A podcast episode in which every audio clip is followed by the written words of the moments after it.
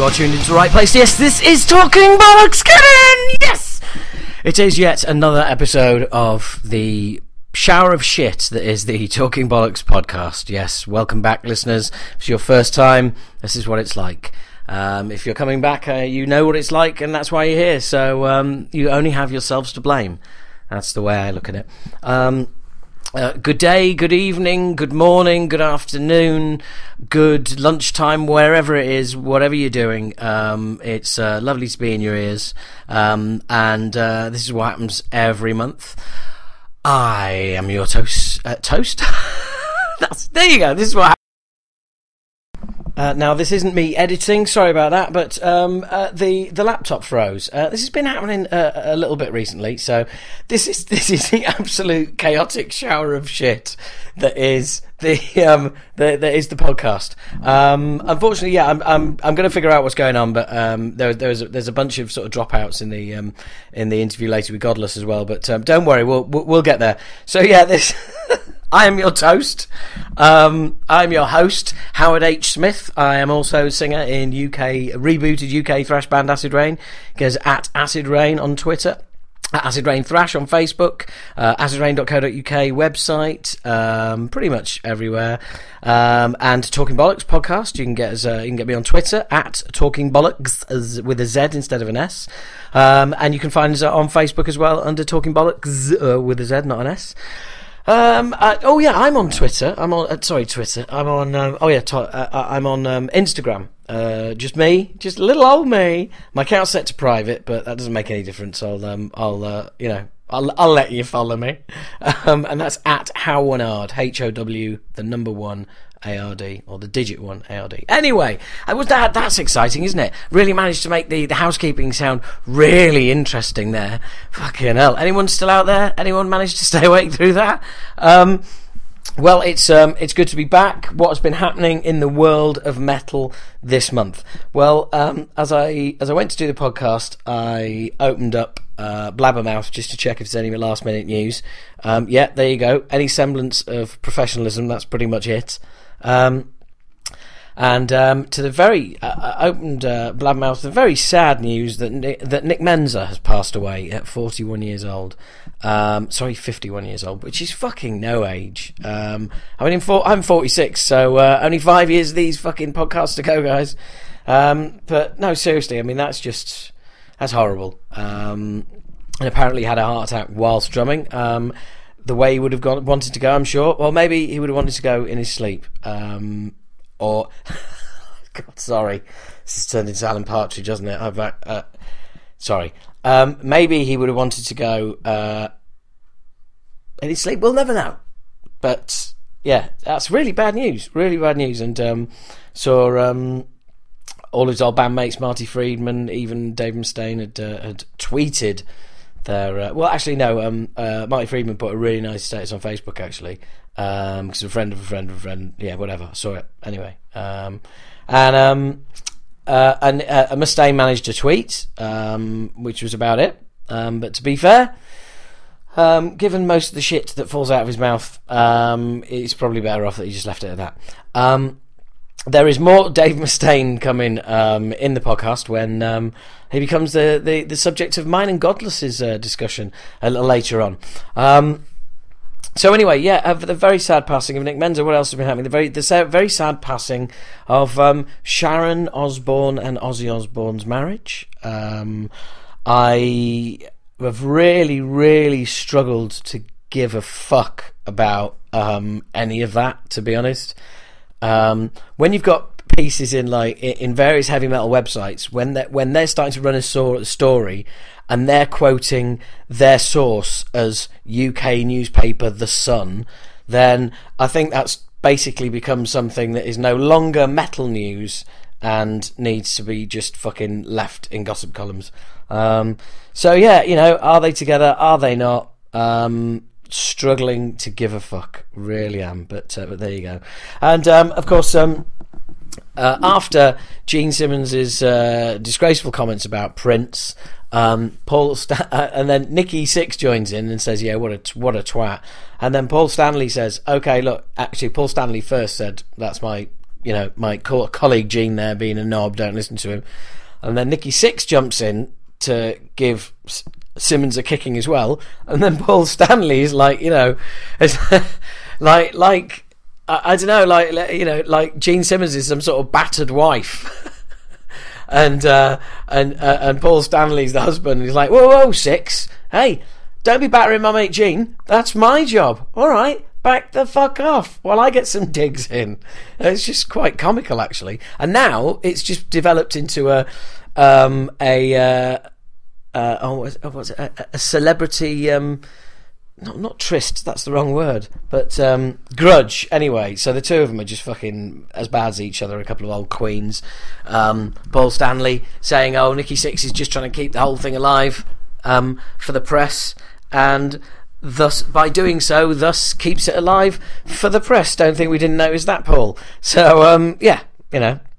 Other bit of Megadeth news, Dave Ellefson said that quoted in a recent interview, the piano has always been a friend to Megadeth, and I completely agree. I would imagine the piano falls into that rare group of things that Dave Mustaine can't piss off or fall out with. An inanimate object, a piano. So that is why the piano is still a friend to Megadeth, always has been. Come round for dinner, bring him round rehearsals, have a chat, bit of a jam. Even get him in some photos, you know, sixth member and all that.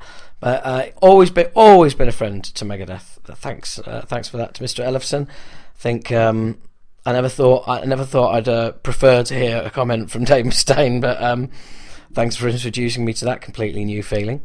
Awesome new song by Gojira coming out, which is called Silvera. You can find that on YouTube, whatever.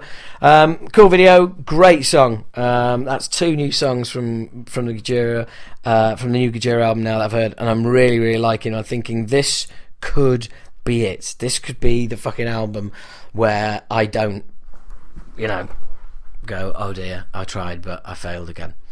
Anyway, moving on. I was out on my bike. Actually, I'll give you the whole story. Actually, I've got a really fucking infected elbow right now. I know that makes it sound like I'm some sort of that I live outside. I'm homeless or some sort of gypsy or something. I don't know. I've got a fucking infected elbow. I just had a tiny little scratch on it for a couple of weeks. Scab knocked off it the other day at lunchtime. By the evening, this was Friday evening, I had to go to fucking casualty. It blown up. It was really hot. It was fucking agony. Couldn't move my arm. So anyway, I get down there and he gives me some antibiotics, and so I've been sort of confined to doing fuck all this weekend, which I probably needed. Actually, Friday I had a gig cancelled on me. On Saturday I had to cancel a gig, so it's just as well the gig was cancelled, because otherwise I'd have had big massive swelling elbow on stage. Whatever. This is a fucking great story, isn't it? In case you're wondering, there are better ones. This episode's pretty shit, so I'd fuck off now if I were you.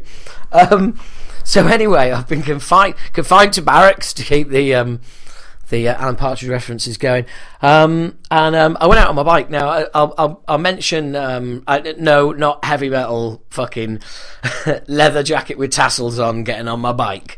Yeah, no, none of that. Just on me old push rod, and so I went for a bike ride, and as will be revealed later, I've got a new phone which actually has an attachment that you can put on it, and it makes music sound fucking incredible. It's not effects or anything. It's just, you'll hear in mine and Godless's chat. But it's a DAC filter or whatever and amp, and yeah, it sounds amazing anyway. And I've got a lossless file of. Lossless FLAC file of Master of Puppets on my phone, which is taken from some sort of Japanese remaster or something. Basically, it was a gold CD. It wasn't remastered. They put it on gold. It gives it slightly more depth. But anyway, so I was listening to it, and I fucking have rambled on to this point, haven't I? By the way, this story is not going to pay off. You probably want to ditch it now. So anyway, I was listening to Master of Puppets, and I was just sat on my bike drinking water, hydrating near a cricket match. Again, this is not, the detail is not improving the story one bit, is it? I blinked 17 times, 18. So anyway, I was listening to Master of Puppets. I listened to Battery. I listened to Thing That Should Not Be. I listened to Welcome Home. Got that far. And there was probably about, I don't know, about 30 seconds into Battery, I was just absolutely gripped with this, I don't know, this sense of not just hearing something before, but those sounds made me remember things that I couldn't remember. They made me, I don't know, for just a few seconds, it was almost like I was transported to 1987. Now, I know some of you may be able to fucking hell, I'm struggling for words, and I was wanting to say sympathise, but it's the wrong fucking word, isn't it? Oh, you'll know what I mean. Some of you will know how that feels, right? Okay, I can't find the word. Some of you will know how that feels, and some of you might just think, "Oh, hey up, he's been on the wacky backy again." Fuck off. Don't be so reductive. So, back to listening. And anyway, it just took me, just absolutely took me back to 1987, and I was just consumed, absorbed in listening to the album. And I just thought, you know what? This sounds fucking awesome. It really does. Everything about it is spot on. Even the drumming, for fuck's sake. It's heartbreaking to hear how fucking great the drumming is, but just everything about it, the arrangements, the actual sounds of each instrument, the way it's where James is singing is fucking, you know, it's next level. And it reminded me about what it was like when I got that album, and a friend of mine who'd got it before the rest of us because he's ordered it from Shades, and they'd got it a couple of days early on mail order. And we were like, what's it like? And he goes, well, Hetfield plays two solos. And we're like, fucking hell, really? Wow, Hetfield's playing solos? Like, wow, you know, just consuming this information like it was just fucking, you know, just exactly what we wanted to hear. And it's like, oh, when it starts, it's got an acoustic intro. It's like Fight Fire with Fire, but better. And then it's like Fight Fire with, but better. We were all just like, oh, fucking hell, can't wait to get this.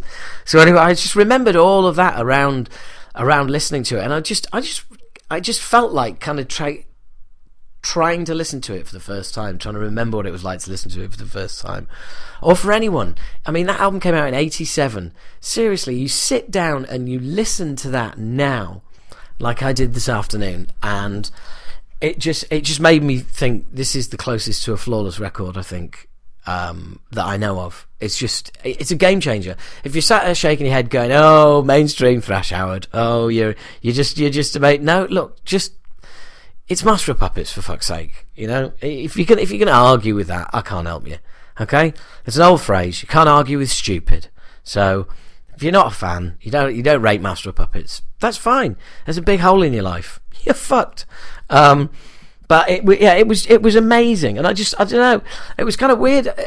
It really was just like being back there, just listening to it for the first time and thinking what other people would be thinking. And just imagine, you know, like if you're Aussie or whatever, when you've heard there's this new band Metallica out, you know, whatever, and they say like, oh, you know, I'll listen to a couple of songs. This is back in, you know, it's back in 87, and somebody puts you on Battery or Welcome Home or Thing That Should Not Be or something like that, and you just go like, fuck me, this is immense. This is fucking immense. And you cannot describe how immense that was back in the day, you know, back in that time. You just can't describe how big a deal it was.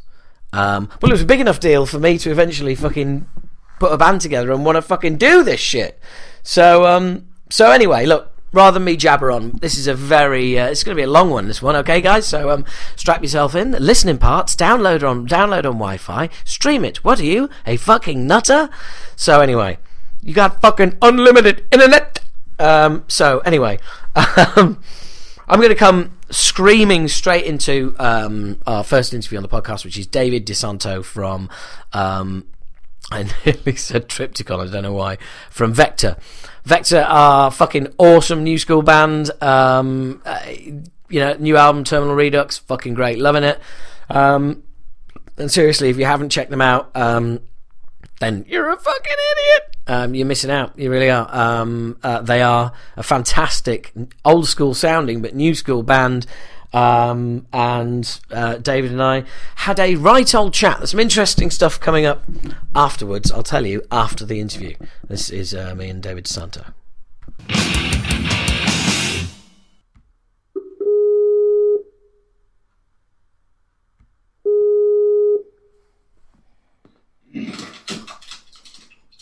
Hey, what's up? Hey, man, how are you? Doing good. How about yourself? Yeah, I'm really good. What was that? You got a dog there. It sounded like a huge crash in the background. Oh, I do have a dog. Awesome. I did an interview with Otep Shamaya a few weeks ago, and she's got a whole family.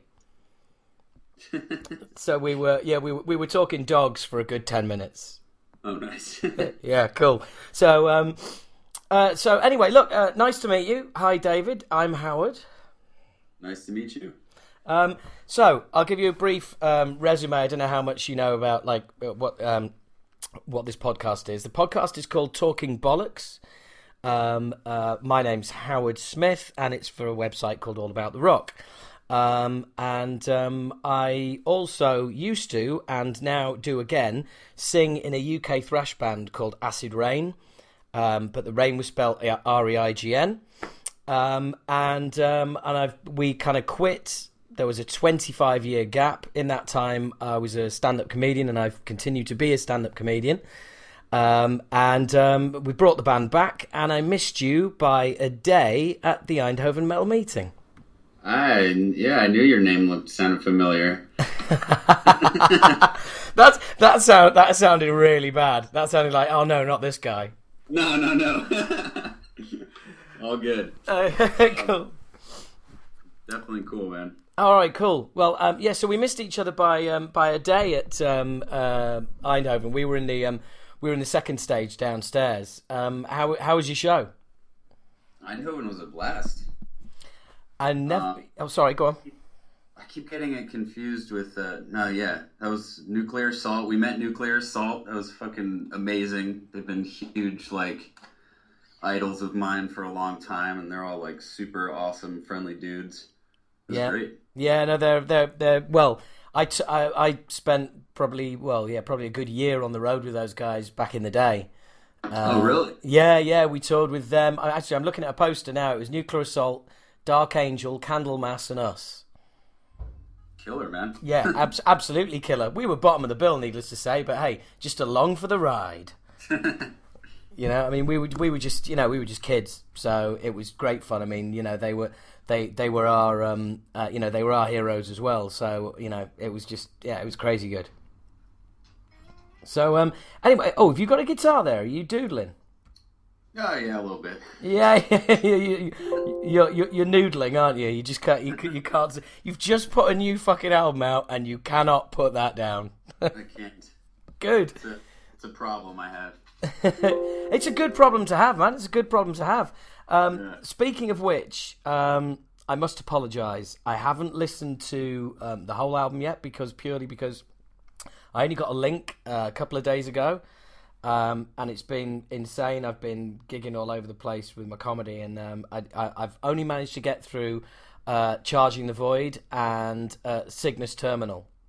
Oh, you son of a bitch. Yeah. Just kidding, man. No. What a cunt. Yeah. Wow, man. I just fucking unbelievable. Those just those two songs. I mean, I can't wait to listen to the rest of the album. But the end is it comes to a grand close at the very end, so. Right, don't tell me any more than that. No spoilers. All right. But it's sounding truly awesome, man. Truly fucking awesome. And how long in total did you spend working on this? I mean, because obviously it's been a long time since you put anything out. I put a lot of my life into this album here. I know exactly what you mean when you say that. Yeah. I mean, it's been like a 5-year gap between Outer Isolation and Terminal Redux, and part of that lull in time was, you know, we moved the band across the states from Arizona to Philadelphia. Yeah. You know, get new jobs, new friends, stuff like that.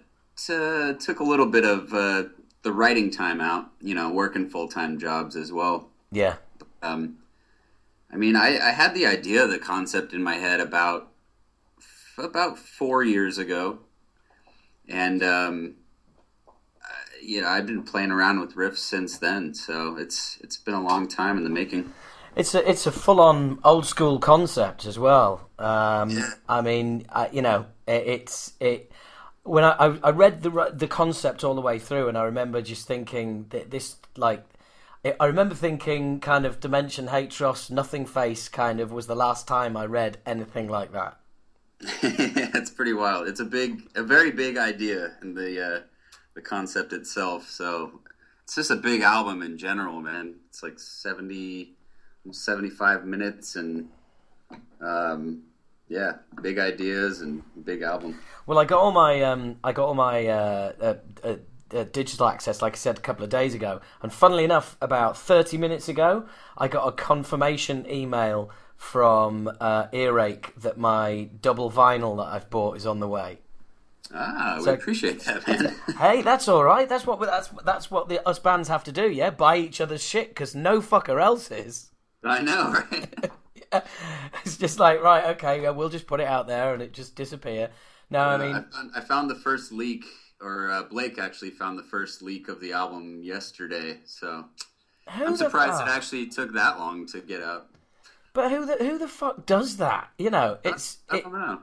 It's only out to the press, so there must just be somebody sharing it too much, I guess. Well, I've got one track download, and but the rest is streaming. So unless somebody's ripped the stream and just put it out there, it's weird. It's just kind of it's like hacking. People want to do it because they can, but it serves no purpose. Right. You know, I think it's just particular mindset of a particular fucking idiot. Yeah, honestly, at this point, though, I mean, yeah, we're just glad it's out. It's yeah, I know what you mean. Yeah, so much build up to the album release, and it's like finally, like, okay, it's out there. Everyone can take a listen now. No more like hiding things or whatever. So. Yeah, I know. Listen, it's my listeners are used to, you know, tuning in and listening to the 46-year-old man moaning about technology, but, you know, there you go. It's yes, I mean, it's the way it is. But funnily enough, it's kind of weird actually. I only started buying vinyl again about 2 months ago. I bought a turntable and started buying vinyl for the first time in 30 years. And it's really weird, and yeah, your album is one of the first that I've bought. It's the first album that I've bought pre-release since I bought my my new turntable. It's kind of weird. I'm having a really kind of back to my childhood kind of moment. You know, I had the midlife crisis. Now I'm having a second childhood, I think. There you go, man. It's all about getting younger as you grow older. Yeah, exactly. Benjamin Button over here. So you've got to tell me, you've been touring with Voivod. That must have been a dream come true. That was killer. You know, I'm 32 now, and they've been one of my favorite bands since like my late teens, you know, and what a cool experience just getting to hang out with those guys every day backstage, you know. Snake, it's like the most ridiculous, awesome storyteller. He's got the wildest stories, man. Yeah.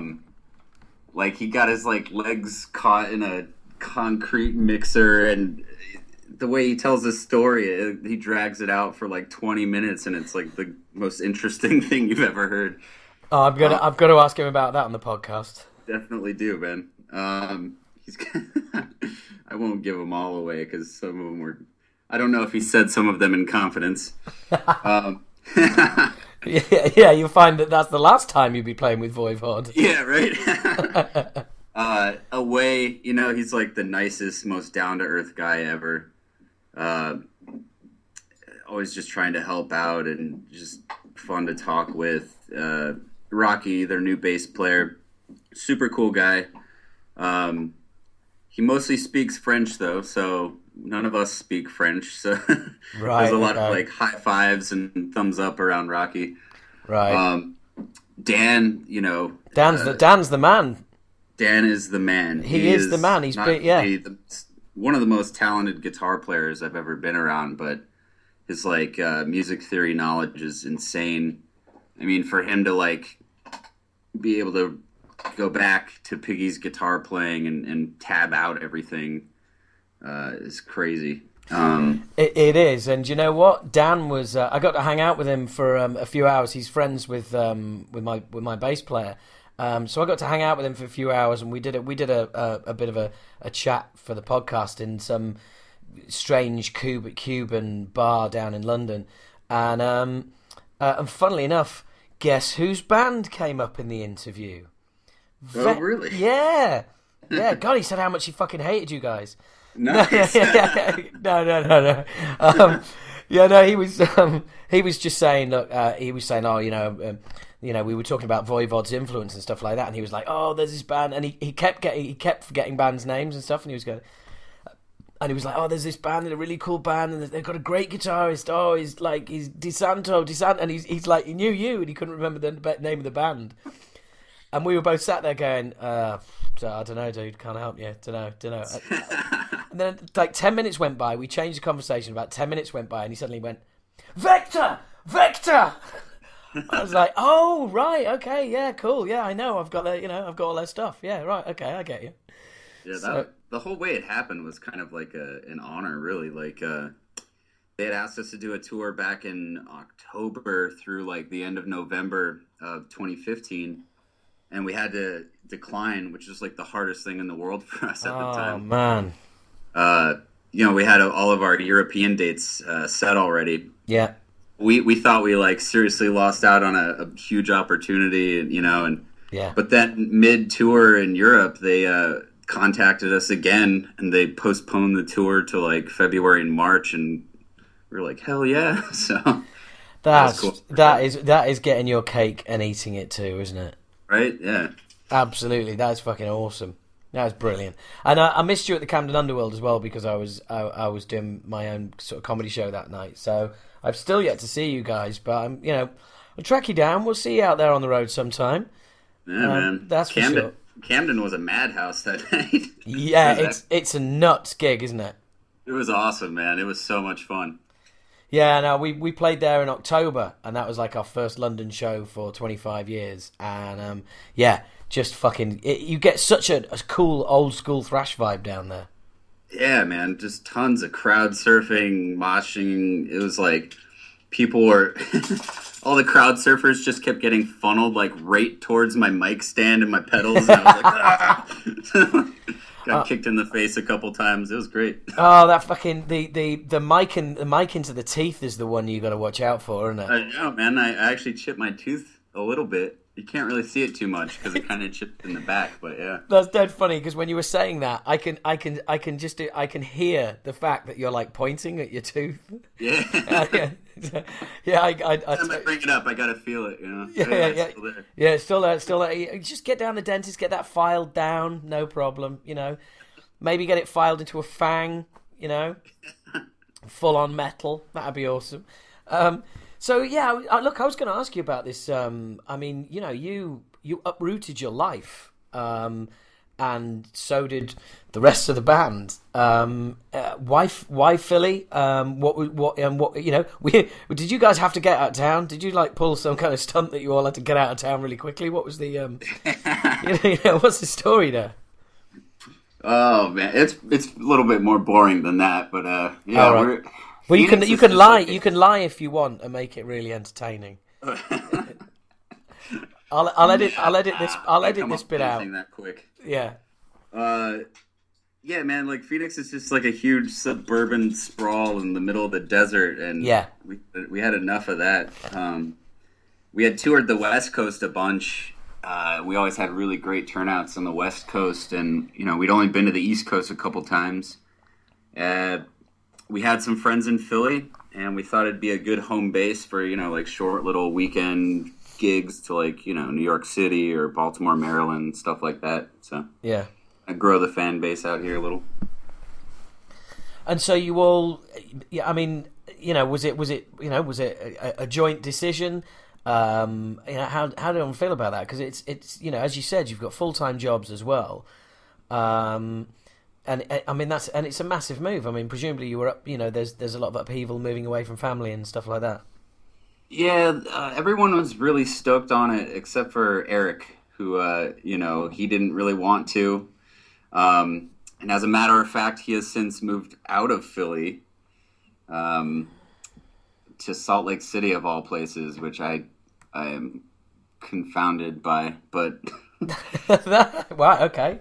Yeah, I guess, you know, him and his wife has some family out there, so I think that's why he moved there. So yeah, we're not really gigging too much locally anymore. Just stick to the tours and stuff like that.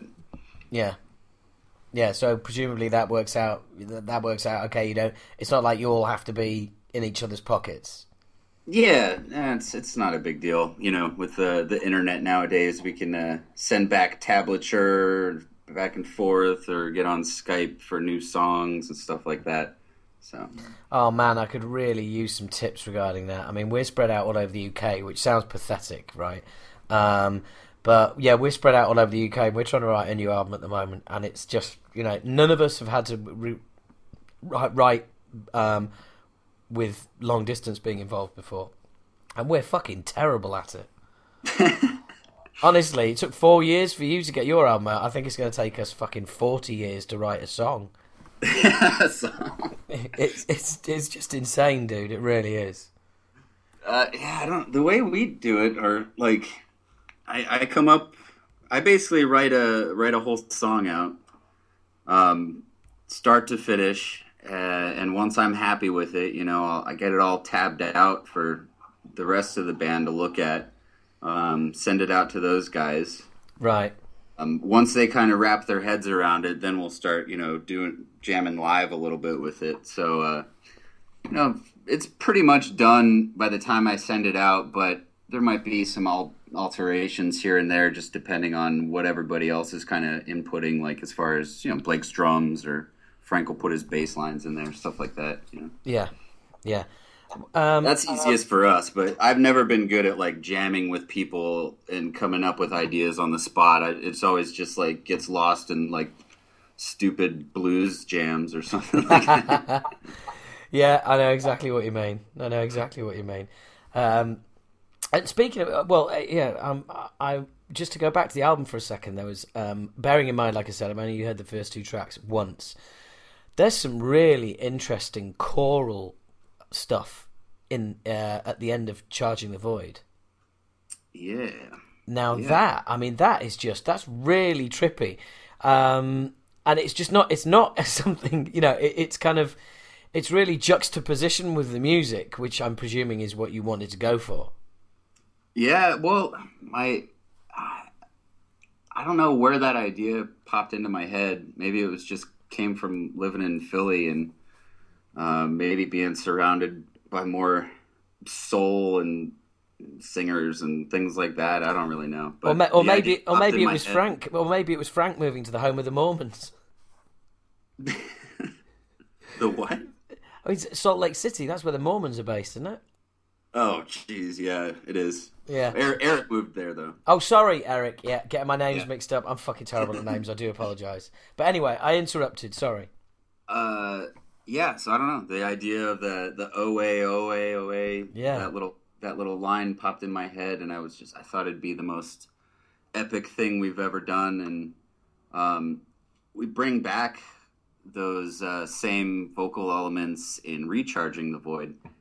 And the middle part has some, like, super soulful vocals, like something like, you know, Pink Floyd's, like, Great Gig in the Sky or something like that. Right. So yeah, it's a leap, but I think it fits quite well. Yeah, I kind of couldn't believe what I was hearing. I was like, hey, what? Hang on a second, what the hell? What's that? What? You know, being a vocalist myself, I was just kind of like, right, okay, that's going to be interesting live. It cracked me up. Are you familiar with High Times magazine? I am, yeah. They did a quick little, like, you know, check out this album, and they called the... all right, these are adult female singers here, and in High Times they said children vocals. Right, okay. Like that's a way to describe anything. Yeah, they thought they were like kids doing them. It was just so funny. I don't, you know, they're obviously smoking a lot, I guess, over that High Time. So yeah, I could just picture you going down to a like a primary school or something like that. Yeah, with kids, hop in our van. Yeah, some cool. Yeah, I just have a listen to this tune. What do you think? Yeah, that's a bit strange. So you got any UK dates planned yet? Yeah, I think we're doing like 4 dates in the UK. Have they been announced yet, or am I being really stupid? I don't know. Oh, great! I love an exclusive. I'm pretty sure we're playing Bloodstock. Cool. So we're gonna track you down. Yeah, and then we got a couple other shows around that. But basically, all of August we're gonna be touring through Europe. So UK is just one of the stops. Yeah. Do you know what? Do you know which day you're playing Bloodstock? I don't. Right. Okay. Well, I'll tell you what. Due to the miracle of the internet. I'm going to check now because and it better be Saturday, man, because we're headlining the Sophie stage on the Saturday. Oh, it'd be great to meet you in life. Be good to hook up and right, let's have a look. Oh, look at this! Right, hey, what a great interview this is. People listening in is like two guys surf the internet. Worst interview ever. Right, okay. Fucking hell. So, well, basically there's 3 days. There's the Slayer Day, there's the Mastodon Day, and there's the Twisted Sister Day. Does that help at all? No? It doesn't. No. I literally know nothing about it other than our booking agent asked if we wanted to do it. And we said yeah. So oh, you've got to. It's it is an awesome festival. It really is. It really is. I mean, I know look, all festivals are cool in general usually, but it's just kind of you just get the feeling that it's just run by fans. You know, cool. It's really really cool. I was there last year doing a guest spot with another old UK thrash band called Reanimator. Hell yeah! And you know what? I can't find you guys on the fucking list. I think you might have given us an exclusive there. Maybe. Yeah, I don't think it's been announced yet, mate. Oops! It fucking has now. Yeah, that's great. No, you're definitely not. Yeah. So you've brilliant. Thanks for the exclusive. That's great. Oh, yeah. Well, cool. You're welcome. Yeah, thank you very much. Thank you. Hopefully I don't get in trouble for that. Don't worry. No one listens to this fucking podcast anyway. Okay, good. Yeah, it's just purely it's purely for me to just like, chat with bands and make sure that I'm good for guest lists in future. But speaking of, like, obviously, you toured with Voivod. I mean, there's nothing left to do in the musical world now, is there? You've toured with Voivod. That's got to be the peak. That was incredible. I mean, if we got a chance to maybe tour with like Destruction or Slayer, then that'd be up there. Then just die happy. Yeah, do you know what? I would say exactly the same. I'm not gonna buoy. I had Shimer of Destruction on the podcast about 18 months ago, and it was dead funny because I was close to joining Destruction after he left. Oh really? Yeah, so you were gonna be like his replacement. Yeah, please don't say it like that, because it's fucking... Yeah, exactly. Oh, you were you? Who the fuck do you think you are? Yeah, big boots to fill, man. And I was dealing with the drummer who'd kind of like taken over running the band. And they were talking to my management, and we were knocking like stuff a bit backwards and forwards and stuff like that. And I it's so long ago, I don't remember what happened, but you know, it didn't end up happening. That's the main thing. But yeah, how cool would that have been? I don't just imagine that. Just imagine Destruction going with an English vocalist. I would have got bottled off stage every night.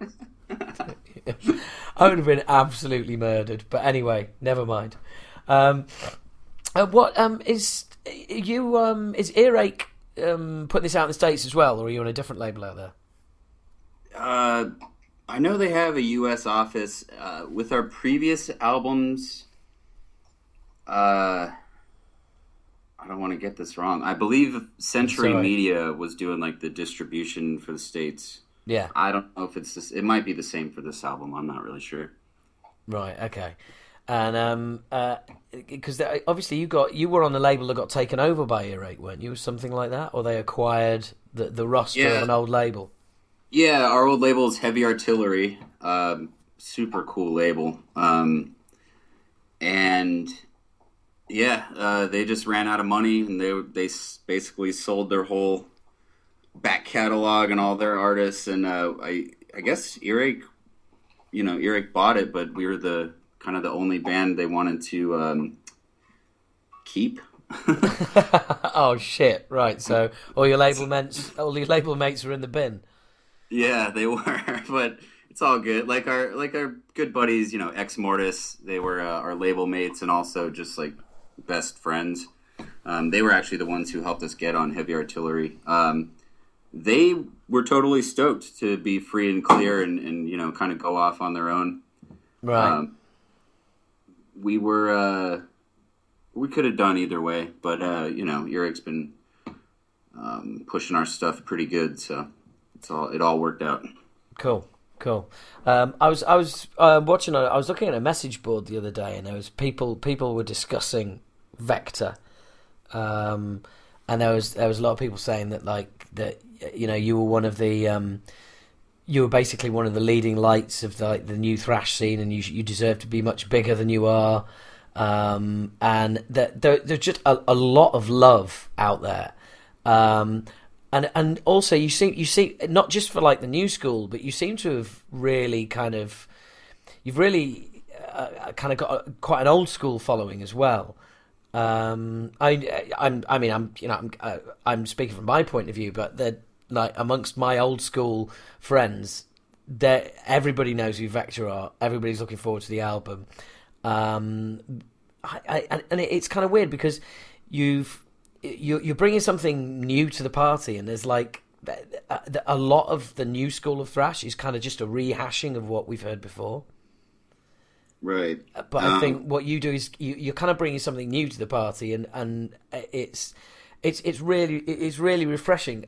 I mean, I'm guessing that's not a conscious move. You just write what you write. Is that the case? Yeah, man. You know, first off, thanks. No. But yeah, it's ever since the very beginning, the whole point of like me starting Vektor was just for the pure fact that I wanted, like, there was kind of like a void in my musical catalog that I wanted to hear, and there weren't like really any bands that were doing exactly what we're doing. So it kind of just started off as me writing the music that I really wanted to hear. And it's just a bonus that other people enjoy it. And what you're saying about the like the old schooler, you know, the older guys, that's like one of the coolest compliments in the world, you know. And some like a 50-year-old dude who was living it in real life back in the day, you know, listening to all the bands that I really look up to. If I get a compliment from one of those guys, then I know I'm doing something right. Hey, look, I'm 40. I'm 46. I'm nearly fucking there, right? That's really cool to hear, because I think you know, I know I'm in my band, you know, I consume a lot of music. And I'm always playing stuff to other guys in the band, and invariably, you know, a lot of the time it'd be like, hey, do you know what? I've heard that before. You know, nah, I'm not interested. I've heard that before. In fact, Vektor is always something that is challenging and is going to be, you know, is going to be original. I mean, the, like you said, 77-minute album. So I think it's 74 minutes and 20 something. I don't know. It's right around 75 minutes. Yeah, please don't know how many seconds. Please, that's just too involved. Great. So when's the companion movie coming out? Oh, I don't know. Do you know anybody in Hollywood or? I know some guys with a camera and a pen. A pen. Oh, yeah. Is that where all the graphics are going to come from? No, they're going to help you. They're going to help you write a screenplay. Oh. Old school style on paper. I just think it's I think it's awesome. That it would be fucking awesome to see, and it's the kind of album, obviously being a concept, that demands to be heard all at once. Now I'm guessing, obviously, when you first start touring it, you're going to have to be playing a set and dropping songs in. Can you see further down the line a whole concept show based on it? I would love that. Yeah. And, you know, eventually, if we get enough money, you know, for the production, I would love to have, like, to do the backup singers live on stage. Wow. I just think that would be so awesome. Oh, yeah. I think you're right. I think it'd be amazing. That'd be, it'd be cool. Yeah. I don't think, you know, we're not going to be able to do that for the August run in Europe. But, yeah, man, I think as word gets out, we'll be able to do some bigger and better things with the live shows. That'd be fucking awesome. Operation Terminal Redux Crime. Yeah. Yeah. Get full-on role play, the whole thing. That'd be amazing. Yeah. Some cool graphics going in the background related to each song. It'd be sweet. Yeah, get Voivod to support you. Yeah, it'd be pretty cool. So what's obviously you said you moved all the way from Philly. Did you have employment lined up in Philly, or was it just kind of like, right, let's just go there and see how things work out? Yeah, we didn't really plan it very well. Right. So we just found employment once we got here. You know, luckily for me, I had done like 15 years of construction with my dad, so I can kind of do anything. That was like my first job when I moved to Philly, just doing a bunch of like remodels and stuff, but I hate doing it. So I started selling guitars shortly after that. Oh, right. So you selling guitars involving what, just picking up old ones, doing them up and selling them at a profit, or just... bit of wheeling and dealing. Like in a Guitar Center, in a store. Oh, right. I completely went off somewhere else there, didn't I? You were like, I had you as like this used guitar kingpin. Oh yeah, man, like a basement full of guitars and yeah, you with your fucking eBay millionaire. I got like my underground like stolen guitar ring happening from my house. Yeah, absolutely. No guitar in Philly moves without DiSanto saying so. I totally got you down as the guitar mafia. Right. Okay. Cool. So right. I mean, those kind of shops, along with everything else, like, you know, every kind of music shops are getting harder and harder to find as well. You were lucky there. Yeah.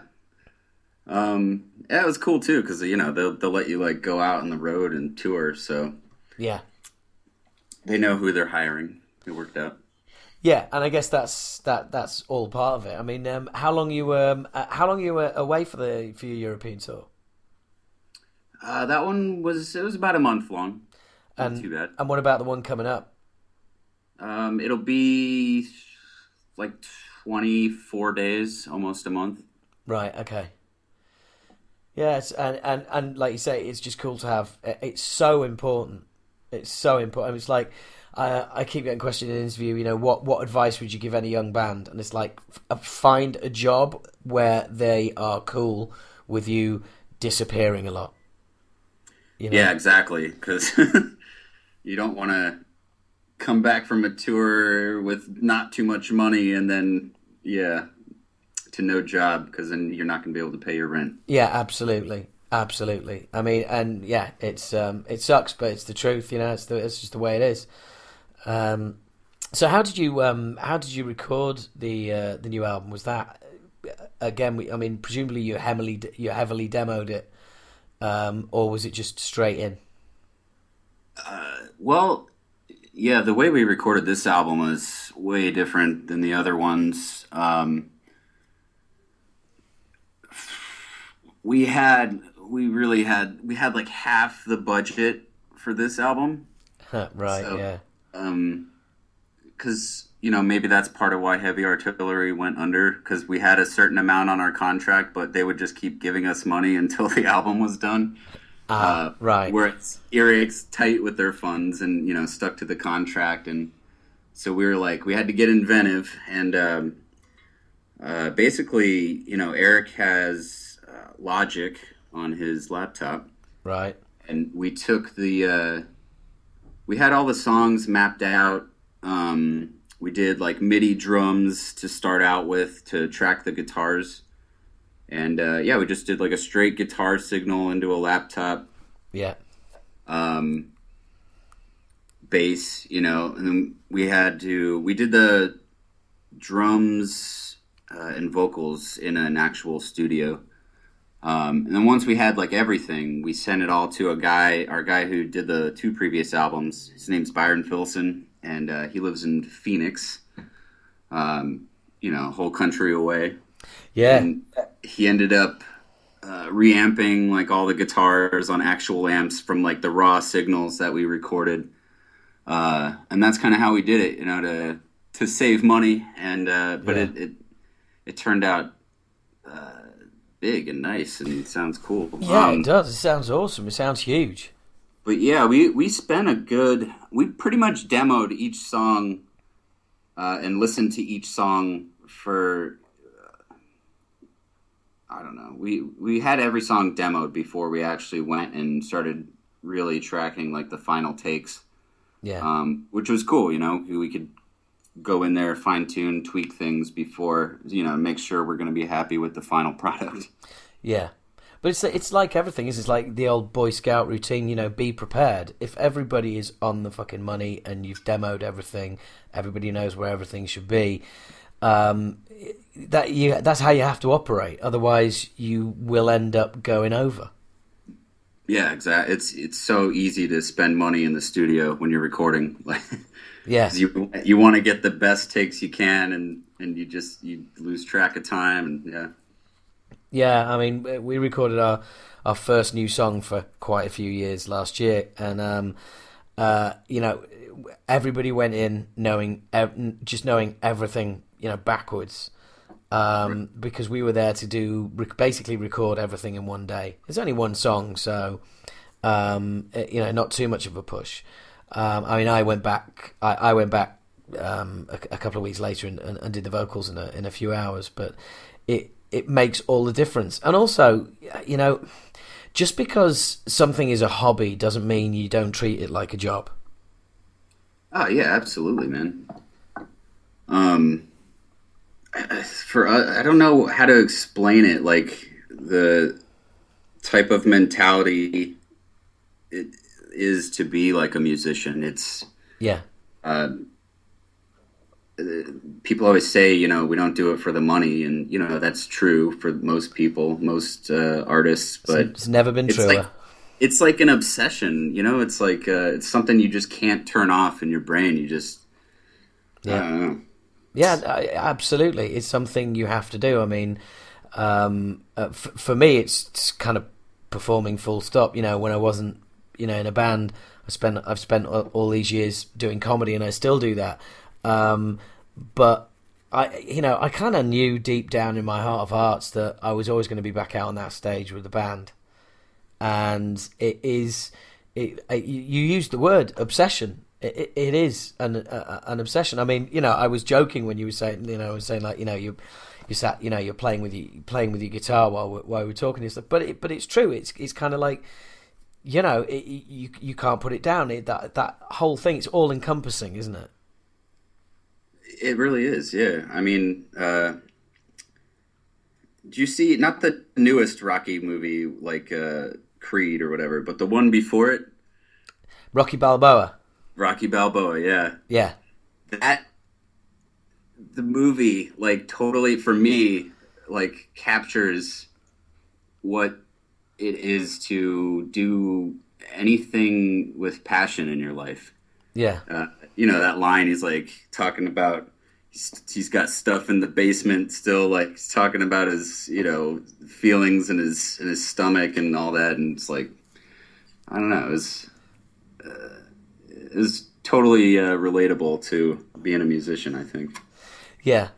Yeah, it's very hard to describe to people who haven't, because I guess people who haven't done it, they have no frame of reference. You can't compare it to anything in their lives. So it's very difficult to try and explain it.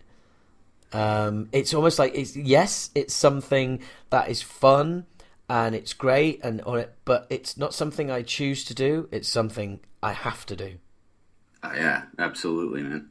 Yeah, it's and you know why else would you be, you know, trekking around hundreds and hundreds of miles in a van, stopping at truck stops in the middle of the night? you know, to non-musicians, man, they think like touring is like a dream and it's so much fun, and like, yeah, it's a lot of fun, but damn, it's like exhausting, and it's like a lot of hard work, actually. Yes. It's not like the 80s, like crazy Motley Crue parties. It's oh, believe you me, mate, I was in the 80s. It never was when you were ugly thrash bands. Yeah. It was just, you know, you didn't get any girls, and if you got girls, they looked like guys, so, you know, it didn't really make any difference. But yeah, you're right. People, even now though, people still buy into the rock and roll cliche, despite the fact they know that the business has massively changed and that, you know, revenues aren't there anymore. People still have that kind of idea of like, we're all out there living the life. Yeah, which is totally not the case. Yeah, that's why every musician, you know, needs a job when they come home from a tour, you know. Yeah. It would be fantastic, like in the days of yore. Yeah. If, you know, I could just spend all day long like writing songs and stuff. And I wish I could, but I can't. I know. Yeah, I mean, I'm glad I got the chance to do it, you know, back when I was a kid. I mean, we did 4 tours, and we were straight, you know, we were on tour buses straight away. We never did a tour that wasn't on a tour bus. And we were nice. Like, you know, it's just like touring with Nuclear Assault twice, touring with Dark Angel, touring with Exodus, Death Angel, Flotsam and Jetsam, and you know, and I look back now and I'm like, wow, you know, boy, did we hit it at the right time. Yeah, definitely. I don't. Yeah, I mean, yeah, it's exactly that. I mean, and you know, we were able to live off. I mean, don't get me wrong. You know, we were kids who were still living at home, but we were still able to live off the band for a couple of years. And you know, I look back now. I mean, and I'm glad that we fully appreciated it at the time. Right. You know, it wasn't like we were like, oh yeah, you know, this is the way it is. We deserve this.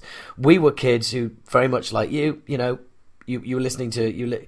We basically played thrash because we loved it, because we were there when we felt like we were there when it was created, and it was our music, and so we started playing it. And then, you know, about 13 months after paying to see Nuclear Assault in Sheffield, we were playing with Nuclear Assault in Sheffield. That's great, man. Yeah, it's fucking awesome. You know, I still look back on it now, and it's like, you know, but coming back this year as well, having people coming up with tears in their eyes saying, "Oh my God, you made us feel like teenagers again." That's just like, wow, you know, when you were saying a guy, you know, who's 50 years old comes up and says, you know, "I really like what you do" and stuff like that. It's, you know, it's fucking cool. I know exactly what you mean. You know, when those people are coming up and going, you know, wow, it was like the old days. It's, yeah, it's incredible. And that's because that music has that hold on them. You know, yeah, that music is their time of that time of their life. There's just something about thrash metal for me that it's I can't describe what, like, how cool it is. It's the energy, it's the aggression, like there's no fakeness to it, if that makes sense. It's, yeah, there's no bullshit, and that's why I like thrash. Yeah, well, it was you know, stage diving. That for me, that describes thrash right there. That just sums it up, because that's the audience, you know, using the stage exactly, to do what they do, and you and we use the stage to do what we do. You know, yeah, and we're you know, there's none of this kind of like, "Hey, get off my fucking stage, man." You know, it we're all in it together.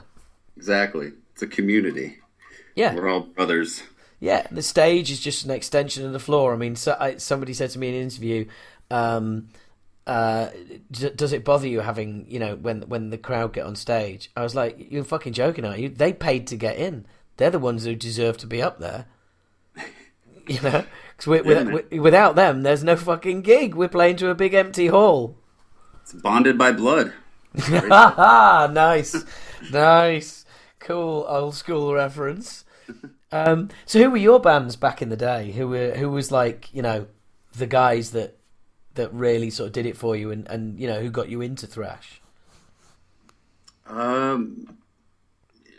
It started off, you know, with the basics. Like, I think my first thrash album was, you know, my friend. I was like always into, like, I'd been into punk in my younger teens and stuff. Cool. And right about when I maybe hit 15, somewhere around there, you know, I was like, metal's lame, because it was all like new metal at that time, so I just talked a bunch of crap on it.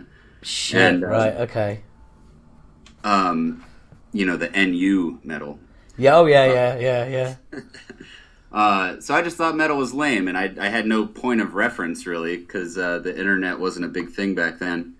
And, you know, I was like, Metallica sucks, blah, blah, blah. Like, and then my friend was like, "Dude, Metallica, check," or actually, he didn't even say, he was just like, "Check this out." And, he played me "Kill 'Em All." And I didn't even, I was like, "Oh my God, this is like the coolest thing I've ever heard." He was like, "This is Metallica." I was like, "Oh," and my mind was blown. Right. You know, from there I got into like Slayer and Sepultura, and I noticed as a pattern, like, the stuff that I liked were typically like the earlier albums from those bands. Yeah, I was fully expecting you to say Master of Puppets was like a, or and Justice for All would have been your entry, but "Kill 'Em All," that's fucking cool. Yeah, well, that's what it got to, accept the metal train, from being a punk rock kid, you know. Yeah, but I think there's something in that, you know, and I think that's where you're kind of, that's why even today the old school recognizes Vektor as having something that is intrinsically valid, as opposed to a lot of other thrash bands around where it's like it feels a bit forced. I think that's because you came to it in the same order we did. I mean, my first Metallica album's "Kill 'Em All." Your first Metallica album's "Kill 'Em All." For people like your age, usually the entry level is like, you know, "And Justice for All" or "Master of Puppets." So, right. So your journey is sounds like a very similar one to ours, and maybe that explains how it's developed over time. It really is. I mean, more extreme versions of punk, you know, it's, yeah, absolutely, crossover. They're right there next to metal, and especially thrash. But yeah, like the way I got into bands when I was a teenager was I'd buy an album and like read through the thank yous to see which bands the bands I liked were thinking. And yeah, that's kind of like my music catalog grew back then. Absolutely, which bands are wearing which t-shirts. Yeah, totally. Yeah, yeah. Or basically, it's like weird stalker on like the album art, like the album pictures. Yeah, looking at all their shirts, trying to decipher the logos. Yeah, I mean, I swear, Suicidal Tendencies' career was built on those fucking baseball caps. It's like, and you know, because you saw that baseball, and it's like, God, I bought Suicidal Tendencies' first album on import, mail order, having never heard a note. But they had to be good, you know, because everybody, you know, everyone had the fucking, you know, t-shirt or a baseball cap. And I got the album and I put it on. And I was like, oh man, this is fucking awesome. Yeah, definitely, man. They didn't let me down. But yeah, I mean, I was the same. I mean, you know, stuff like early DRI, all of that stuff was kicking off. And was that still a frame of reference for you when you were getting into thrash stuff like that? Yeah, definitely. DRI, Cryptic Slaughter. Oh fucking hell! Those first two albums, killer. Yeah, and actually, I found out about Cryptic Slaughter just kind of like I got lucky in buying CDs, and I didn't even know who they were, but it was. Speak Your Peace, and I was like, eh, that looks like a pretty sweet album cover. I'll check it out, and yeah, loved it. And got into, you know, the other albums, Money Talks and stuff like that. But, yeah, I mean, I remember the first few times hearing that, and I was just like, this is just too good. And then I kind of like, you know, later on, you discover there's a whole world of that stuff out there, and. There was a time where you started seeing thrash bands wearing these crossover and hardcore t-shirts, and you saw, you know, the crossover and hardcore bands wearing kind of like thrash t-shirts. It's like, right, okay, these two scenes are kind of really intrinsically linked. Oh yeah, man. Jeff Hanneman always wearing the Dead Kennedys stuff or sporting it. Yeah. Yeah, and then you had Hetfield with Discharge and Cliff Burton with his Misfits shirts. And then there was the Garage Days Revisited as well when Metallica did that. And it's like it brought in, like, you know, fucking Killing Joke to the table and you know, and Misfits and stuff like that. And it was really kind of like, right, okay, this is really fucking interesting. But I just want, like I said, it's... Yeah, it's just my theory, but I'm sure, you know, your journey sounds similar to an old school thrasher's journey as they discovered thrash. The question comes up a lot about like originality or like stuff like that, and I think, I mean, you might be onto something. Like I remember like reading an old interview with Mill from Kreator, and. One of his like influences back in the day was like Steppenwolf, you know? So it was interesting to read that. Like I almost feel like all the early thrash is just so original and unique. Like even like the Bay Area scene, within the Bay Area scene, you've got like Violence and Forbidden and Exodus, but like all those bands, they sound different from each other. You know, German thrash, you know, you got Destruction, Kreator, Assassin, Sodom. All those bands sound really different from each other. Yeah. And I think, you know, that's definitely an element in, like, today's thrash scene is just... They don't really, like, pop out as, like, being original. No, it's a bit homogenized. And I don't know... really what the reason is, like, I don't know, but yeah, I guess it's because maybe they're just trying to be only thrash, rather than like just exploring where the songs can actually go and kind of like forget the preconceptions about what thrash should or shouldn't be. You know? Yeah. I mean, I see a lot of European, sort of new wave of thrash, and I mean, it's quite clearly it's almost cloning. You know, it's full on tight denim, white high top basketball boots, old school thrash t-shirt, double denim. You know what I mean? And it's kind of like, well, okay, I get that, but it's just you know, it's not sustainable. Yeah, you know, that's what I was fearing, like when the thrash revivals first started popping up. I was like, damn it, like I just didn't want it to become a fad, you know? Yeah. Just like a flash in the pan and then it's gone forever. Like you need like more legit bands out there for a scene to stay relevant, you know? Yeah, and I still think it's the old school that is doing that. I mean, you know, the new Flotsam and Jetsam that's not out yet is a fucking great album, and it's you know, I mean, the Big Four. Let's look at the Big Four. I mean, three of the Big Four have just fucking delivered big time. You know, I mean, Repentless, Dystopia, and For All Kings are three fucking great thrash records. I agree. You know, and so it's from the top down. You know, they're the chairman of the board. Well, the chairman of the board haven't got a new album out yet, and that's coming. But you know, it's like a friend of mine, Andrew O'Neill, says. He says like, the Big Four. Yeah, the Big Four. There's Metallica, and then there's a real big fucking drop off. Which is kind of true, but yeah, I mean, three of the Big Four have totally fucking delivered. There's, you know, and I still think that, you know, that is the kind of, you know, that's the measure of the scene, is that that those guys are still putting out top quality product. This is not a fad; it's here to stay. Exactly, and yeah, I mean, just look at the crowds at all their shows. Still, they're packing huge places. Yeah. Well, I saw the Slayer Anthrax show when it rolled through here in December, and Brixton Academy, which is, you know, 5,000 people, sold out. I can't remember it being so fucking packed. I mean, you could not move, and it was just an awesome show. And you know, yes, we'd all love it if Jeff was still around, but you know, Gary is the man to do that job. Yeah, absolutely.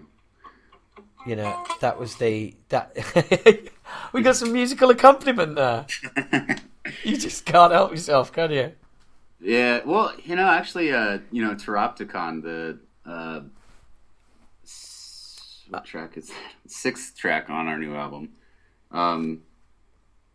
For me, like, writing the rest of the songs, it really like took forever. Like a lot of like refining and stuff, and then right when Jeff Hanneman passed, like a flood of like emotion and, you know, just like came over me, and that's like where Teropticon came from. It's super reminiscent of like Jeff Hanneman's playing style. Ah. But yeah, that song was written in a couple days, just because. Yeah, it was sad for me. Hit you hard too, then, man. Did. Yeah. Hit me where I live. I was, absolutely. Woke up in the morning and my phone, you know, I switched my phone on. It was just full of messages, and they were all the same. And I couldn't believe it. And I was kind of walking to work that morning, and I was thinking, like, people are going to want to know what's wrong, because I'm quite clearly not myself.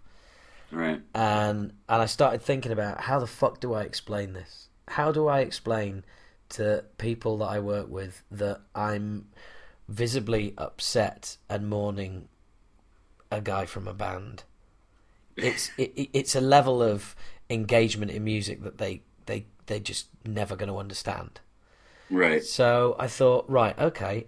So I sat down and I decided to write a piece about why it's so important and why it affects us the way it does.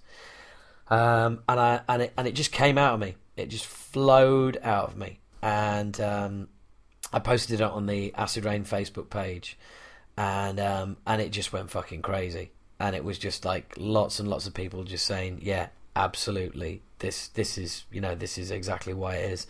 And it was amazing to see how we were all feeling the same. I was lucky enough to be able to put it into words. That's a skill I have. But it was really cool to know that there were so many people out there feeling the same way. And obviously it affected you in a kind of similar yet different way. Yes.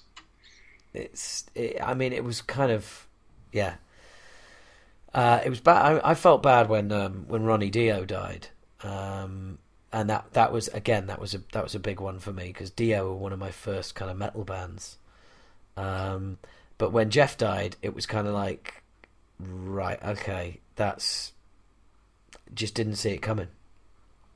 Yeah, I think that was it, man. It was they had all these like tours and stuff lined up and all this big things happening, and it was just like, where did that come from? Yeah, because it was never like, you know, if Jeff comes back, it was when. Yeah, you know, and that was always that's the way we thought it was going to be, and yeah, it was a real blow. Well, I when I'm listening to that song, I will I'll bear that in mind. Silent P, then. Yes. Is that a made up word or is that? I guess so. I made it up. But hey, I'm a big fan of made up words. It does have a meaning. Terror, you know, like pterodactyl. Terror means wing. Yeah. And an opticon is the inner part of an optic lobe for an insect. So it's kind of like the winged eye brain. Well, hey, check out the brains on Dave. Yeah, yeah. Not just I do have a degree in biology, so really, I got that word from. Ah, that's interesting. So do you ever have to occasionally justify to your parents why you're not making the most of that degree? Oh, trust me, I've applied to a lot of biological jobs, but you know, no. Yeah, presumably it would be an issue you disappearing for months on end. Right, exactly. Yeah, right in the middle of a research project. I got to leave for tour. Yeah, just got to go play some thrash around Europe. I'll be back in a month. Yeah, that's not happening really, is it? Nah. Cool. Well, look, Dave, it's been a real pleasure, man. Been really cool talking to you. Thank you very much for your time. I think we've believe it or not, we've been jabbering on for over an hour. Wow. That's impressive. I'm actually usually a very quiet person, so congratulations on getting something out of me. Really? You don't strike me as somebody who's particularly quiet. Yeah, it usually takes me a few beers to start yabbing. Really? That's interesting. Is guitars, music, your escape? That's how you express yourself? Yeah, it's my voice, I'd say. Yeah. And any particular reason why the sci-fi obsession is that your biology kind of kick, or is it, you know, you just that's the way you found it, that's where your lyrics live, that's where it comes from?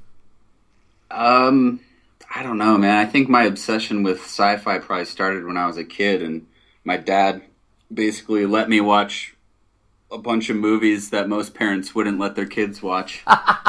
Get sent to prison for now. Exactly. Yeah. So I have my awesome dad to thank for my obsession with sci-fi and horror movies and stuff. It's absolutely, isn't it? It's all the stuff your parents aren't supposed to do but do anyway. That's the fucking good stuff. Yeah, man. That's what makes people creative. Yeah, absolutely. Absolutely, and I guess that all comes back to what we were saying earlier about, you know, when you were saying about, you know, it's not something you want to do, it's something that you have to do, it's an obsession. Mm. And it's exactly that, it's cathartic, I guess. Yeah. So I want to round up here. I just want to say, look, if you leave it this long for another album, I'm coming over to Philadelphia and I'm kicking your fucking ass. Okay. I've been hearing that one a lot. So. Oh really? All right. Okay. Well, yeah. Well, I'll follow through on it because I'll find you at a fucking festival that we're both playing. Shit. All right, man. I'll hunt you down. Look, David, it's been a real pleasure. Thank you for taking the time out to have a chat. I really do appreciate it. Yeah, it was great talking, man. Cool, man. It's really good. And I'm gonna speak to my my friends at Bloodstock. And if we're on the same day, I'm gonna completely change our itinerary and make sure that we're there to see you guys. It'd be really cool to hook up and just. Congratulations on the new album. It's fucking wonderful. It's lovely to have a band out there that is of the new school but bringing something new to the old school. It really is cool. Appreciate that, man. No worries, dude. Okay, well, look, look after yourself, take care, and I will see you at a festival somewhere in Europe. Likewise. Okay, see man. See ya. Bye.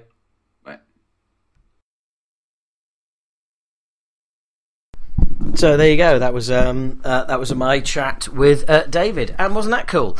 And what was even cooler was at the end of the interview, I sent him a message and I said, "Thanks, Dave. That was a pleasure." And his response was, "Thank you. The pleasure was mine. I'm a fan of Acid Rain, by the way. So hopefully, I can catch your set at Bloodstock." So there you go. He kept that one quiet. So, when this podcast first started, nobody ever remembered meeting me. Now, they are fans of the band. They just don't want to say anything. So I'm not sure if that's a good thing or a bad thing. But anyway, I hope you enjoyed that. I really enjoyed doing it. And so, yes, on to Terminal Redux. I'm going to play a bit of a track at the end of the podcast. I'm not allowed to play a whole track, so I'm just going to play a bit of a track. But anyway, I just wanted to say it's fucking awesome. Absolutely. As he said, 77 minutes. I've got the double blue vinyl because I'm a hippie bastard. And yeah, it's just fucking absolutely loving it. It's up there. It's definitely up there. Albums of the year so far got to be... For All Kings, No Absolutes, Prong, Vektor is up there.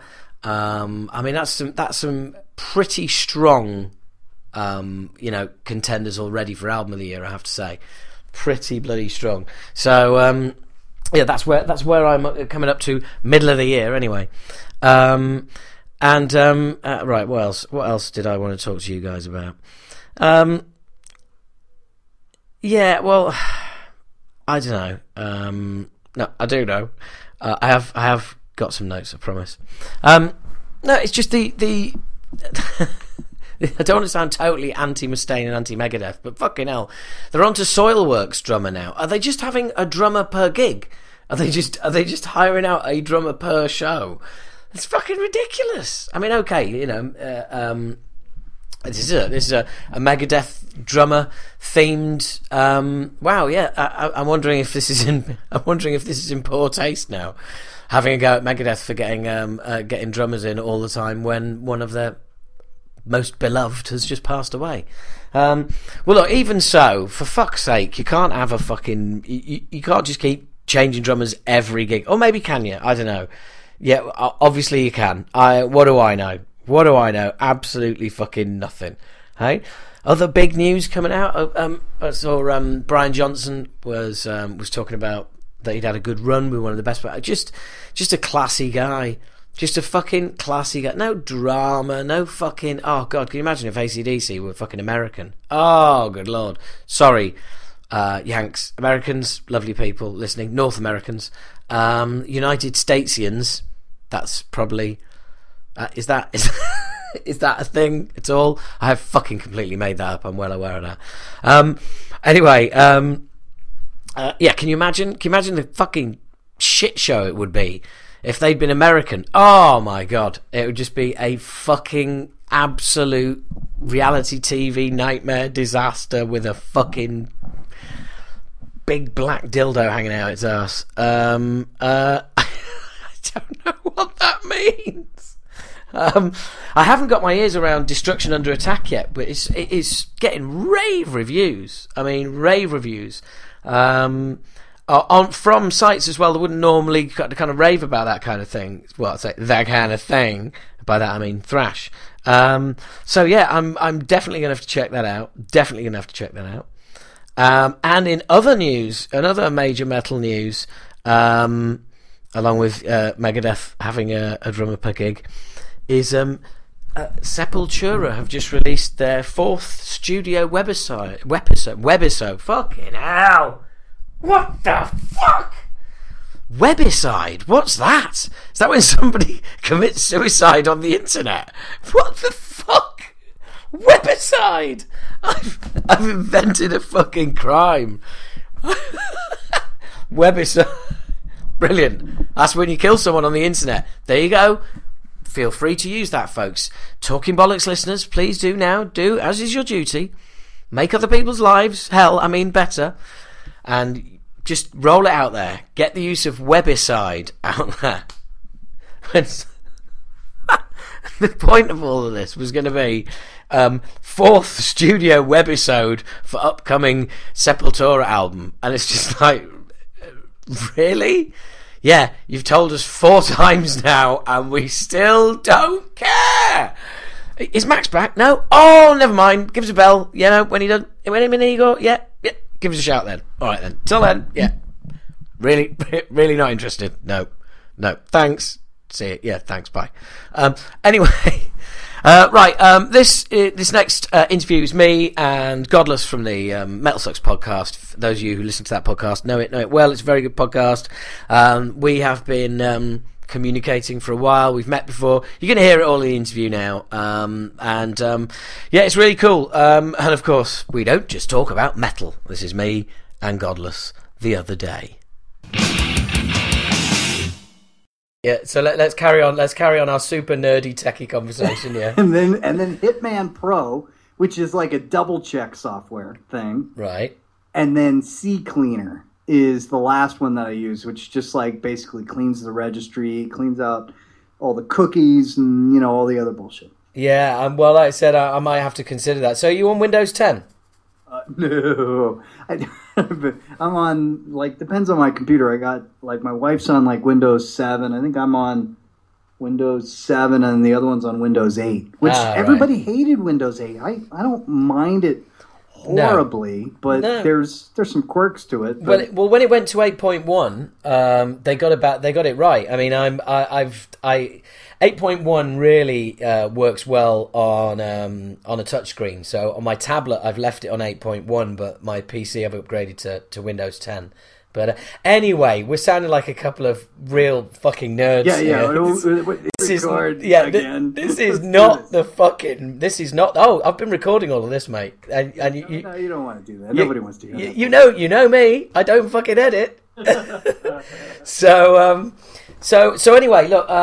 In the spirit of full disclosure, to everybody listening as well, really, I am a big fan of your show, big fan of the Metal Sucks podcast. I often reference you guys on here, and sometimes I'm behind you on something, and sometimes I'm in front of you on something, like getting, you know, various guests and stuff. It's quite interesting. And we have actually met, and we had dinner before the Acid Rain show in Dublin. I gotta say, I've been looking forward to getting an invitation from you to come on for like 2 years or whatever. It feels like forever. So, you know, the feeling's mutual. I appreciate you saying nice things about the Metal Sucks podcast. Thanks. Oh, cool. No, not a pleasure. It's not a pleasure. No, it is a pleasure. Well, and of course, you very kindly came down and bought me dinner at the Dublin show, which was very kind of you. It's I was touched. It shouldn't be. It wasn't that expensive. Everything's expensive in Dublin, for fuck's sake. Okay, right, yeah. Well, we've started again, so there you go. Anyway, full disclosure, we've done that. It's kind of weird because our sort of inverted commas relationship began over Twitter, didn't it? Was that where it was? Yeah, probably. I mean, that seems to be the only way I communicate with other humans at this point. You know, that and Facebook. It's I'm so gung-ho into new technology. It's like, bring it on, you know? The moment that they can figure out a way to just, like, upload my consciousness to the internet, boom, I'm there. Forget it, you know? Yeah, that's a whole 2 megabytes of the internet taken up. Yeah, that's right. Yeah. Look, I know where you're steering the conversation, and no fucking way. We'll get there. All in the day about how, like, all in good time. Anybody could hire me to do just like any job, because it doesn't matter what it is that I'm supposedly responsible for doing. That I nod my head, go, yeah, I can do that. I know how to do that, and then I go and Google it. Well, oh, cool. I heard that debate you had with Chuck about bullshit and sometimes how you end up believing your own bullshit. I've embellished a few stories over the years, but to be honest, I don't know the difference between the ones I've embellished and the ones that are 100% accurate. You know, it's like so long now. It's like big fish, you know. You think back and it's like, man, like I don't remember the time I lost my virginity, because I've got like 4 or 5 scenarios that in my head I told so many times to all my friends in high school and stuff like that, you know, that it could be any one of those. It's probably none of them, but who knows, you know? Yeah, no, absolutely. Absolutely. Well, look, I'm thrilled to have you on the show. It's really cool, and hopefully it won't end up like when we met up for dinner, because we just basically spent about like 2 hours agreeing with each other, and then another 45 minutes agreeing with each other after the show, which although you do have some horrendous pet loves when it comes to metal. Woven War, etc. New album coming soon. I can't wait. I know you and all of the band's mums are very excited about it. It's fucking bizarre, man. So how did look? I'm interested in finding out, because I like I said, I've referenced you guys quite a few times, and I've got a very old school diehard metal audience, and I know a lot of them follow you. In fact, I think if you go on to if you look at Talking Bollocks on iTunes, the recommendations underneath are people who liked this also liked. And yours is one of the podcasts on there.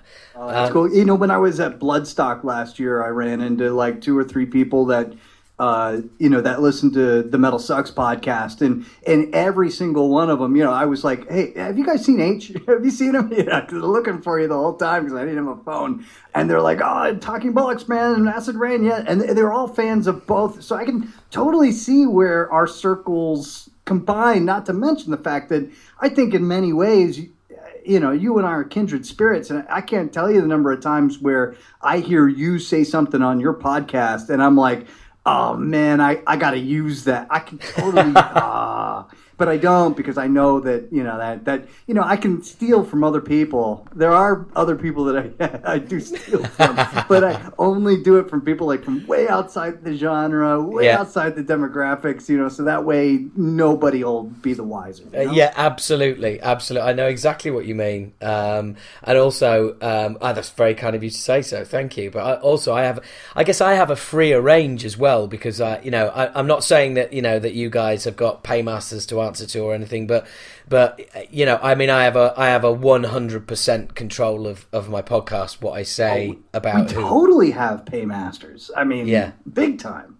Yeah, right. I mean, there's the show that we would have would probably be it would be a lot different, but it would also probably be worse if we didn't have the people at Metal Sucks trying desperately to keep us somewhat aligned with their particular interests, and we're constantly pushing against whenever we feel a little bit more boxed in, but it's still a box, you know, and so we still got to fight for, you know, the extra stuff. Sometimes it works out really well, and you know, nobody, you know, will ever come to me and say, Godless, you were right. But you know what? Yeah. Sometimes it doesn't go well at all. You know, you just never know. So but it's also handy to have people to blame for not playing the first Acid Rain single for 25 years, though, isn't it?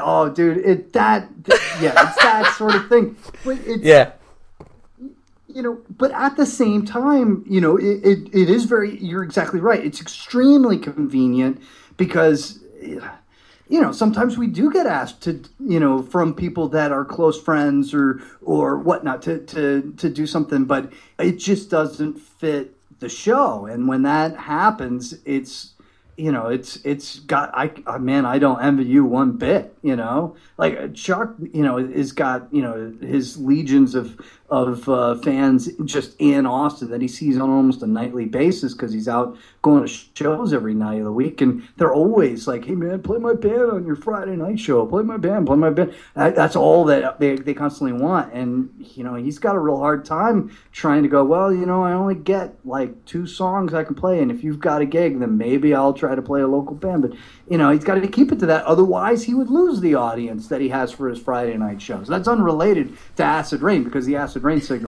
is a convenience factor to being able to just, you know, pull a Scarecrow from Wizard of Oz, you know. Yeah, absolutely. Now I mean, you know, thank you very much. And I know you'd have played it if you could have done, and you know, I appreciate that. Speaking of Chuck, I mean, obviously some listeners will know, some won't, but you now live in Ireland and he's still in Austin, Texas. Yeah. So although I'd imagine you still go to about the same amount of shows together as you were before. Yeah.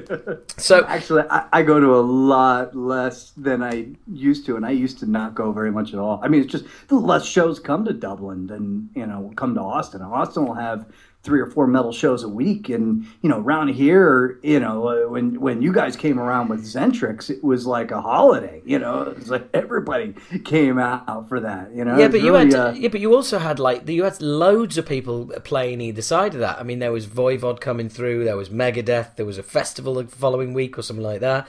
And that's what, you know, that's what all the kids in Dublin were saying to us, is like, geez, you know, there would have been more people here, but there's just a ton of shows going on right now. Do you mean to tell me you didn't know about all these shows? Well, it comes in fits and starts. Like right now, I think the last show that came through was like Blind Guardian and Corrosion of Conformity were here maybe a week ago or so. But I don't think that there's another. You know, I think it's July when Slayer comes through with Anthrax, and that's like it, you know? Right.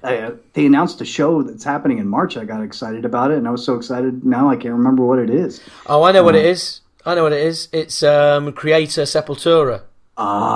Yeah. Can't wait for Kreator. Yeah, that's touring. But do you know what? When I saw that press release of that tour, I started thinking, fucking hell, this is a real sign of how the business has changed. This is a press release about a tour that is happening in 10 months' time. You know? Yeah, I mean, the way that musicians are dropping this year, I mean, I guess they got to, like, tell the bands, hey, you know, there's a reason to live, you know? Yeah, absolutely. Yeah, hang on in there. It's just like, it's you know, 10 months to sell tickets. It's just fucking, because I saw probably like you did the, you know, the headline. I thought like, you know, Kreator confirmed touring with Sepultura. And I was like, fucking great. Opened up the article. What fucking March? Really? Yeah, totally. Do you know what I mean? It's like, wow. So that's like getting excited about Christmas now. I had to double check that it wasn't like an article from like 2014 that, you know, had just been recycled or something, you know? Yeah, absolutely. But going off on a complete tangent, how did you and Chuck get together? How did you meet? I was producing a festival in Austin. It wasn't music related, but I was trying to pitch the radio station that he's at on allowing me to advertise on them, and you know, they were interested in taking my money. And so during the course of this conversation I'm having with like the program director and the music director and the ad person, all this stuff, I started like rabbit holing on Carcass for some reason.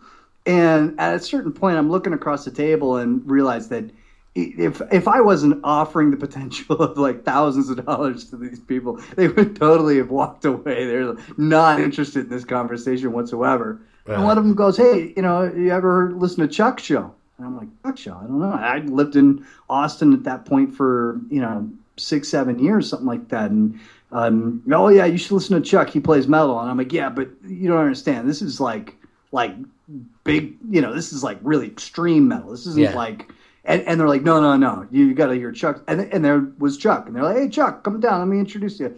And so Chuck and I met, and we started talking about Gojira, just all of a sudden. It just seemed to click. And so, you know, Chuck is sort of like a local celebrity. So at that point, you know, we became friends, and I started utilizing some of his fame to help promote my festival, and was very appreciative to him for that. And in the wake of that, we remained friends, and you know, we kind of would get together for lunch every once in a while, and it would, you know, I'd take a break from work, and next thing I know, it'd be like 2.5 hours later, and we're still like, you know, rabbit holing on Carcass and Gojira and whatever Dave Mustaine said lately, and you know, it was like it would be funny, and it just never ended, and the whole thing. And at a certain point, hopefully this isn't taking too long, Chuck got an HD radio station dedicated to him at nocontrolradio.com. And in the States, he plays 24/7 extreme metal, anything he wants to play. And he was really excited about getting this radio station. This is like 4 or 5 years ago. And, you know, I was like, ah, you know, what you need is you know, a real morning show. It would be an extreme metal morning show. Wouldn't it be hilarious, you know? And Chuck kind of takes things a little slowly, you know, like a year later, he's like, hey man, remember when you mentioned that one time at lunch about doing the morning show? And I'm like, yeah, I think so. And he's like, you want to do it? And I'm like, me? Why would you want me when you want like musicians? You know, like no. We can talk. We got a good rapport. Let's give it a shot. Try it. We'll just do it for an hour. We'll just put it online. I'll just put it on my station once a week. And so we just started doing it, and we did it weekly for about like 6 months or so, until we found like it wasn't that we found a rhythm. It was just that we kind of had a rhythm, and it wasn't getting any better, so we might as well just go with what we got. Right. And so I was like, well, dude, we got to get people to listen to this. At that point, we were getting, you know, maybe, I don't know, anywhere between 500 and 1,000 downloads of the show. So not including whatever audience we'd get on his radio station that we couldn't count. And so I was like, oh, we got to, you know, see if we can find a website that would distribute what we're doing. And so there was a website that I emailed, and they were like, yeah, we'll be happy to put it up. You know, it's no money involved, just, you know, get us a bigger audience. And the audience didn't get huger, but it doubled, so that was good. And then I said some stuff that they didn't like, so they dumped us. And then, you know, Chuck was all upset, but then he's like, I don't know. But, you know, I met these guys from Metal Sucks at South by last year. Let me, you know, shoot him a note and let him know what we're doing. And so that's kind of eventually what kind of happened with us getting on to Metal Sucks.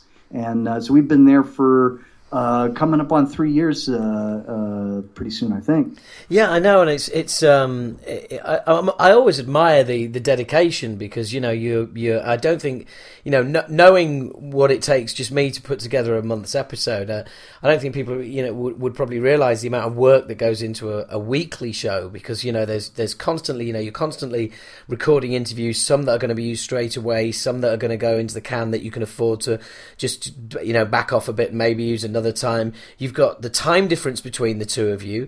You're both very busy as it is. So it's kind of like you've got to do the interviews. You've got to find the time to do the to record the show as well. And on a weekly basis, that must be like quite a task.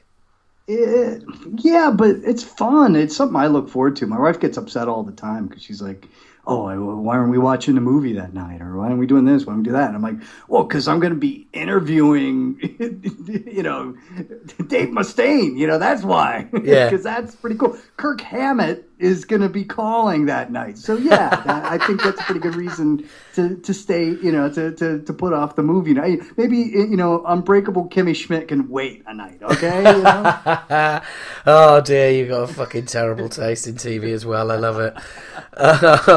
So yeah, it's cool to you know, to get these conversations with people, to be able to, you know, there's people out there who will spend hundreds of dollars or euro or pounds. They'll spend hundreds or more just for the chance to shake the hands of some of these people. Absolutely. I totally agree. So I feel so privileged, and at the same time, I also am constantly thinking about that when I'm preparing for an interview or when I'm on an interview. You know, what is it that people want to know? What can, you know? Sometimes, you know, I'll get that little fear, like, oh, I can't ask this question, but I gotta ask that question because somebody out there would, like, you know, give their left nut for the opportunity to ask just that question. Yeah. I gotta respect that, you know? Yeah. Yeah, absolutely. And the guy who given up his left nut is not going to ask how the tour's going. Do you know what? What you've just said there, and this is going to sound quite frightening, but what you've just said there is incredibly... It's journalistic integrity. I mean, you do like to play the kind of like, oh, I just fucking make it up and I just kind of, you know, I'm stupid and just try and have a laugh. But what you've actually described there is real journalistic integrity. Were you aware of that you had that? Well, I don't know. I've never put it in those terms, but I do take interviewing very seriously, if that makes sense. I'm always... looking for books and articles and even podcasts, and trying to dive into how to get people to share. I practice it, Chuck will tell you real quick story. So I had made my New Year's resolution, or whatever you want to call it, at one point was, how do I get somebody to share something that they haven't shared before, or that they wouldn't share with a stranger, as fast as possible? That was like, how do I practice this, right? Yeah. So, can I just say that is so fucking American. I want to go really deep and really emotional, but fucking really quickly. Well, totally. Well, that was one of my things. It's like, man, you know, everybody else gets these 15-minute slots, and the PR people freak out. This is a couple of years ago. PR people would freak out when we go, look, we just won't do it if we can't get at least 30 minutes. Yeah, absolutely. Yeah. And there's a lot of good reasons for that, I think. But, you know, 15 minutes, we barely get out of the gate. So when some of the PR people would be like, no, you got to look, if you want to talk to so-and-so, you got to do it in 15 minutes. And it's like, for a while there, I was like, well, I got to figure out how to get the good shit in 15 minutes. I don't know. So how do I do it? So Chuck and I are in Florida for the 70,000 tons cruise, right? Yeah. And we get picked up at the airport for the shuttle to take us to the hotel, and we get into the shuttle van, and of course it's Miami or Fort Lauderdale. It's nothing but old people, right? Yeah, and I'm not referring to Anvil. I'm referring to people who are cruising, right? So you nearly referred to Anvil cruising. I sense a lawsuit. They were on that cruise. Yeah. But so I sit down in this shuttle, and I'm sitting down next to this really nice old lady, and I immediately go, all right, here we go. How do I get her to share something that she wouldn't normally share as fast as possible?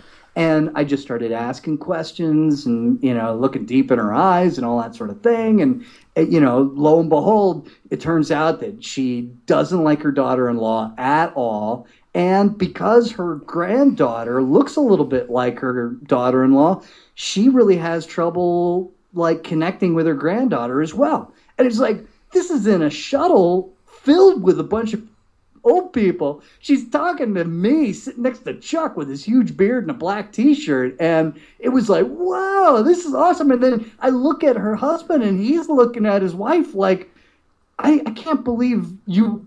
It was like he didn't realize this. He's hearing that for the first time, thinking, "What the fuck's with this guy?" Totally. And I'm like, "Oh, gotta go. Here's our hotel." You know, so it's like, their cruise was probably pretty interesting. You know, yeah, she gave up the goods, and she spent the rest of the fucking 2 weeks getting complete earache from her husband, saying, "What the fuck?"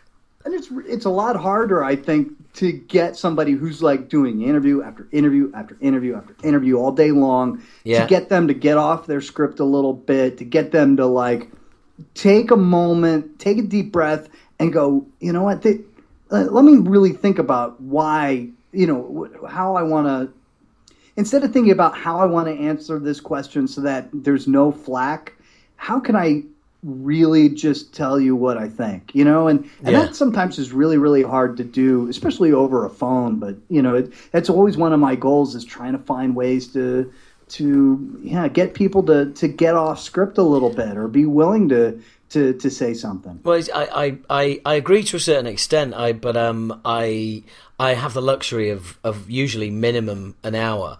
And so I let it come, because ideally you want to build a rapport and get into a conversation with somebody where they actually forget they're in an interview and you're just talking shit. Yeah. And funnily enough, I had that probably. I'm not sure if it's going to be on the next podcast. If it's going to be, actually, it probably will be. It'll be you, and it'll be David DiSanto from Vektor, and we ended up chatting for over an hour. And right at the end of it, he goes, you've done really well, because like I don't talk much. I was like, what? He goes, I don't talk much, really. And I was like, really? He's like, yeah, you've done really well. I was like, okay, that's really cool. It was kind of like, I don't know, it was I want to say like a victory, but do you know what I mean? And when I came off the call, I was like, that's fucking so cool to have somebody say that, and you just think, that's really cool.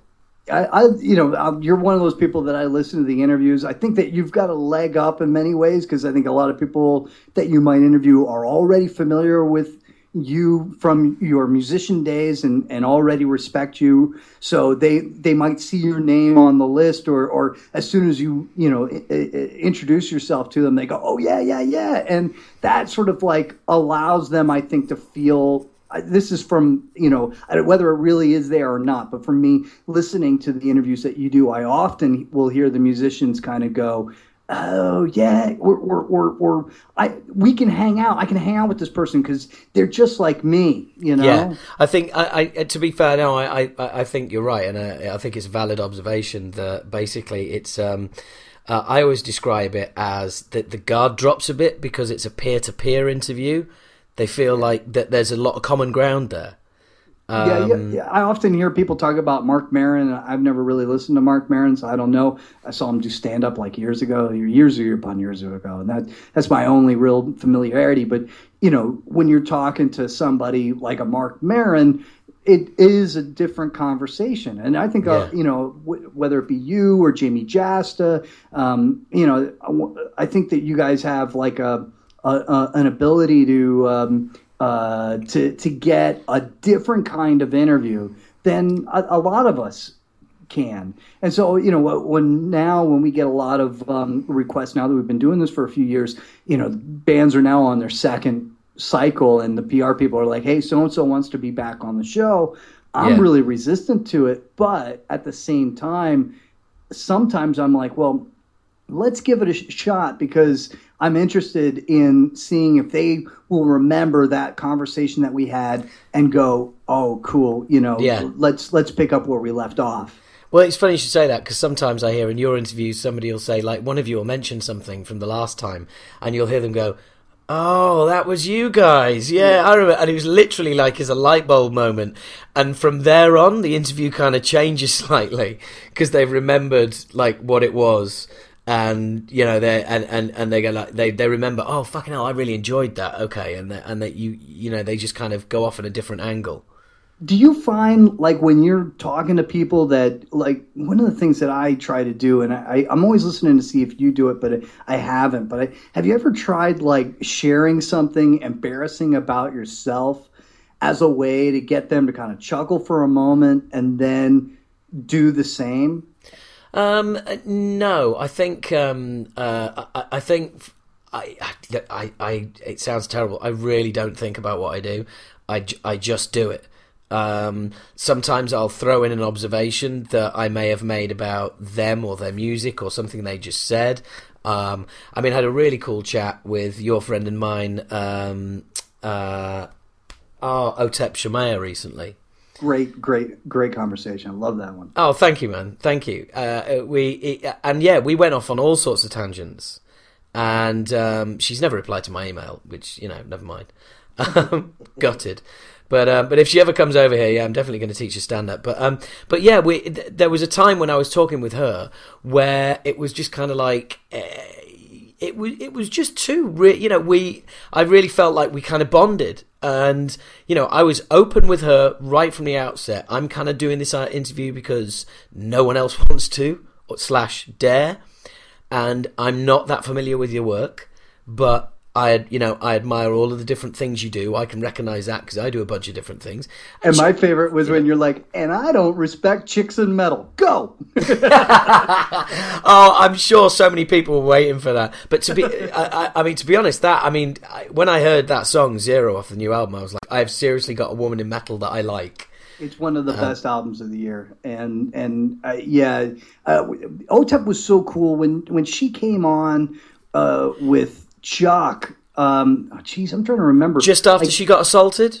She was assaulted, and yeah, I was that was awesome. We've got to talk to her like now. Yeah, and so we were able to get it to happen. I'm not much for I'm way into ambulance chasing. You know, when it comes to interviews, I'd love to do that. But like Chuck hates it. The Metal Sucks guys hate it. You know, as soon as somebody does something in the news, I'm trying to figure out a way. How can we get them on? Because now they're saying something interesting. I want to hear them. I want to hear that. No, you know? I completely agree. And I'm going to accuse you of having journalistic integrity. But that is exactly it. It's like, well, you know, look, there's going to be a bunch of press releases from both sides, which, you know, they're all going to kind of dance around the subject. There's going to be the same quotes on every fucking site, and you will have to read, you know, all you'll do is you have to read both press releases and then try and kind of disseminate the bullshit from either of them and find out why not just fucking speak to somebody who was involved? It was one of the protagonists. Yeah, not to mention that, you know, a band could like put a note up on Facebook and, you know, we're distancing ourselves from so-and-so, right? But you read that and everybody's like, fuck you. You're not distancing yourself from shit, right? Yeah. But then if that band could like, if you could hear them speak, you know, and hear them talk about the experience, and I'm telling you, that is real. That is something that's much harder to argue with. That's much harder to deny. And, you know, I mean, recently interviewing with After the Burial, and, you know, they had their guitarist was either murdered or committed suicide last year, and these guys are out with a new album. That was a great interview, by the way. Thank you. But there was a moment where, you know, he says like somebody put up a sign at their show saying, you know, so I can't remember the name of the. No, neither can I. But he'd be proud of you or something like that. Yeah, wasn't he'd be proud of you, and then all of a sudden you could hear the guy just like stop. Yeah, and it was like, whoa, this guy's having a moment over here, you know? Yeah, and, absolutely. Now I feel like so privileged that he was willing to, I know we didn't like intend it on it, but in a way, you know, it's real easy. Just click a button. You can stop this interview, you know? Just go away. No obligations, no harm, no foul. But he didn't. He was like, you know what? It's okay. I'm gonna. You guys can have that. The world can have that. And I got is gratitude to somebody who's willing to share. Like well, no, absolutely. And I think anybody who's lost somebody who's close to them. I mean, I lost my father 9 years ago, and I think whenever you've lost somebody that is that close to you. When you hear that, you understand it, and you know, when I heard that interview with him and his reaction, you know, I completely knew exactly what he was going through, you know, at that moment, which is just all of a sudden you're back there, and it's fucking horrible. And if there's anybody out there who was like, oh, I don't know what the rest of the guys in the band did to him that made him go off the rails, but that sucks, man. And they questioned the rest of the band, or they're like, the band should have broken up, man. They should. Justin Lowe is his name. Sorry, the old guitarist. You know, well, they should have broken up or something, or they should be showing him more respect or whatever BS you hear people posting on the boards.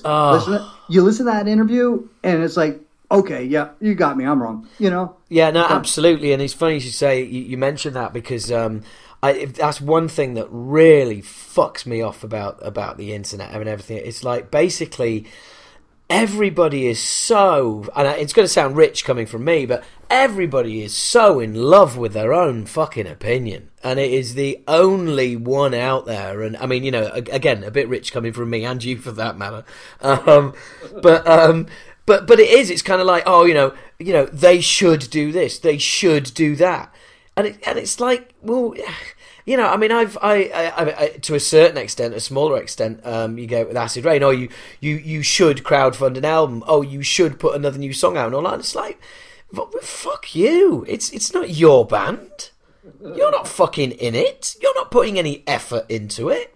You know, and it just absolutely does my brain in when people say with such utter conviction, do you know what I mean? That like, you know, oh, these guys should pack it in, or these guys should do this as a tribute as for this reason. And it's just utterly boils my brain that these fucking pricks have the nerve to come out with this shit. See, that doesn't bother me as much as it bothers you. I love the fact that the world has become this place where people out their convictions, and to me, that I love that so much more than sitting across from a room and, you know, I'm sitting there with my fly open and I'm drooling and I'm looking at somebody staring at me and I'm wondering, gee, I wonder what they think about me. Well, you really when I hear it. You really, with that description, you really took me back to meeting you in Dublin. So, frightening. Thanks for that mental image. Yeah, I had never looked at it like that, and I completely disagree. But that is it's a valid point of view. I mean, funnily enough, we're both having a discourse here, which is part of what I was complaining about. But but ultimately, I guess it's just these comment boards where where people are so fucking entrenched in their opinions and so sure they're right. Do you know what I mean? And that absolutely kills me. That really does. It's like I'm sure I've mentioned it on the podcast a few times when I was arguing with a guy that guy said he was looking forward to the new Sacred Reich album, and I was like, no, there isn't one. There's not going to be one. And he posted a link to a YouTube clip saying, "Check, are you sure?" And the YouTube clip was titled "Phil Rudd on New Sacred Reich Album." And then when you play the clip, the guy says, "So what are the chances of a new Sacred Reich album?" And he says, "Fucking zero, absolutely no way." But this fucking dick has just taken the clickbait of the title and is such a fan of Sacred Reich, he's not even played the fucking interview, to see what his hero Phil has got to say about this new album that's never being recorded. But at the same time, I mean, you're going to stick up for the prick now, aren't you? No, I'm not. I'm going to go down like a bit of another little alley. It's just I always hear from people who are like, oh, man, it'd be so great if so-and-so reunited and put out an album. But when they actually put out an album that's any good, it's so rare that it's sort of like, you know what, I'd rather they just get together and play the old stuff. All right. I take your fucking point. All right, we won't write a new album. All right, okay. I agree to a certain extent. I think Soundgarden came back and released a great album, I bailed from them on Black Hole Sun. Megadeth, the reformed Megadeth with only two original members, have produced a great album. What do you think to a Dystopia? Do you like it? To be honest, I think I've listened to Super Collider more than Dystopia. Fuck, but the only reason was that Super Collider was so bad that I couldn't believe it. And I kept on going back, going, "What? Wait, there's got to be something here that I'm missing." And it wasn't. You fucking. This is an absolute gift. I'm sorry. I'm just. This is going to lead into something you want to talk about anyway. So. What I've got, I'm just rummaging through my my new vinyl collection. But I've got some friends at Universal and some friends at Sony as well, and they very kindly sent me vinyl, and one of them sent me limited edition vinyl of Super Collider with a free 7-inch with 2 extra tracks on it. Mm-hmm. And I was just like, oh, fucking hell. The one album by Megadeth that I would just steer wildly away from. So I'm going to make it into some ashtrays maybe, or just some modern art of some kind. I don't know.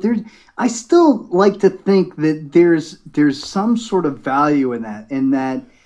To me, that album felt like Dave Mustaine was so interested in getting onto rock radio. He wanted a Disturbed album, you know. He wanted to get on the Tonight Show. He wanted that big success again, that he was willing to just strip everything away and just have a rock album. But it just didn't work. But his voice doesn't work. Yeah, and... but the thing is, I read his autobiography not long before Super Collider came out, and he's basically what he turned around and did with Super Collider was all the mistakes that he admitted that he made on Euthanasia. And it was like, you've just written your autobiography. Have you forgotten what he probably has, let's face it. His fucking drug-addled brain. I'm surprised he can remember whether to turn up to a gig or not. And I have to say, they are the only band that I have seen for a long time. Did you see they debuted a new track off Dystopia with no vocals? Hmm. I mean, who the fuck does that? I mean, you either do the song or you don't do the song. You don't do half the song. But anyway, yeah, he'd clearly written about all these mistakes he'd made about the songwriting process and all the rest of it, and then turned around and basically released, Euthanasia 2, except worse. And whoever thought that sentence would see the light of day? The fucking hell. Well, having Chris Adler on drums was that's inspired idea, and having a Megadeth fan in the band was the big difference for me, I think. Yeah. Adler has a very unique sound to his drumming, and seeing them live here in Dublin and hearing him do Holy Wars, I mean, that song has never been heavier. Never been heavier. What were Mustaine's vocals like live? Good, but it's Dublin. I don't know that he's putting everything into it. He's not playing New York City. He's not playing London. Yeah, okay, fair enough. I'll take that. I mean, by the way, the new album Dystopia, there's a song on there called "Post American World." I'm not sure if you're aware of it. I don't suppose you happen to digest it or digest the lyrics at all. I'll have to check that out. I got it queued up here on Spotify, so I'm good to go. All right. Well, actually, hang on, because you're going to hate this. I've actually the same friend at the label actually sent me Dystopia very recently on vinyl. Yep, that's right. And I'm using the massive, awesome lyric sheet that you get with it, which of course you don't get with an MP3. Here we go. Right. Okay. I'll tell you what I've got a real problem with. Is the chorus. Okay. The planets become one big spinning disaster. If you don't like where we're going, then you won't like what's coming next. What will we look like in a post-American world? Why cower to all those who oppose the American world?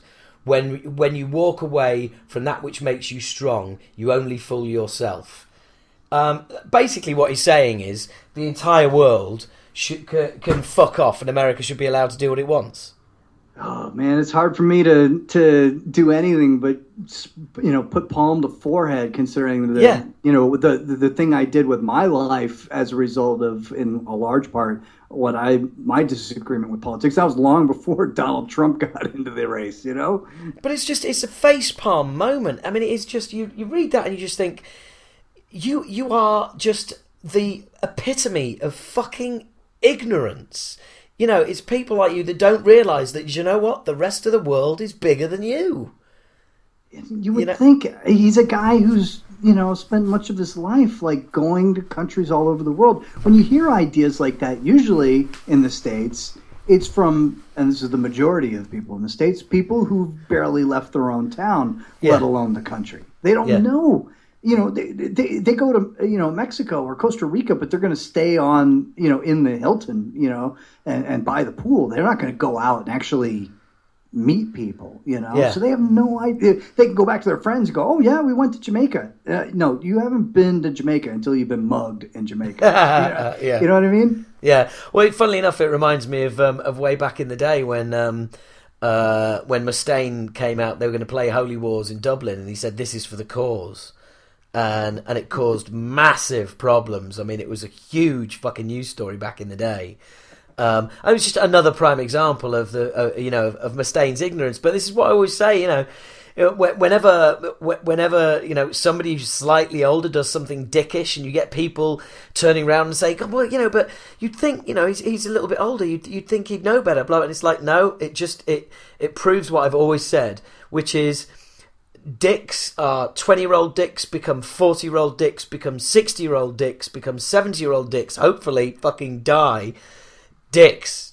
You know, very few people actually develop the consciousness to go, do you know what? I'm actually a fucking dick. I had a conversation with a guy a couple of weeks ago, and I think he ran screaming from the conversation because I was basically putting forth the idea that, like, the previous generations to us are all assholes, like almost all of them, right? And so as each day some of them die off, are their kids and their grandkids, who for whatever reason they made into actually relatively good people, are taking over. That's why the marriage referendum passes in Ireland. It's why gay marriage becomes law in the United States. It's why, you know, people are so upset with, you know, warmongers, you know, leading their countries, you know, but it's also why more and more people over the age of 55, 60, 65 especially, just need to die and leave the world to the rest of us, or stop voting, you know. Yeah, but hang on, you're going to be 60 in a couple of years, you know. You know, I don't want you to condemn yourself to an early grave. What was that line from Woodstock? Something like, don't trust anyone over 25 or something like that. Oh, fucking hell. Now you're going back. They had the right idea. That was about 40 years ago. That's about, you probably shouldn't trust anybody over 65. That comment is still valid to that generation. Yeah, I mean, there is a lot of truth in what you say. I mean, I think, you know, older generations can't help but hang on to some prejudices, even though they know they make absolutely no sense. Yeah, yeah. And then, like, they've held on to this belief for so long that it's now, well, fuck the facts. You know, fuck them. And now they're just scared out of their minds that they're going to wake up tomorrow morning and they're not going to recognize the world around them. Oh, they're going to wake up tomorrow morning and they're going to be gay, mugged, AIDS, HIV positive. They're going to have lesbian children. They're going to, they're going to get shot at. People. I think, you know, the older you get. Well, let's face it, the world is not for the old. It really isn't. I heard a great interview with Dee Snider of Twisted Sister. This is like 10, 15 years ago. By the way, just a little insert, did you catch his podcast at all? Did I catch his podcast? Yeah. I have not listened to it, no. Right, okay, look it up. Snider Comments. Yeah, I know it exists, yeah. Well, no, it's done. It ran for about 6 months and it's done.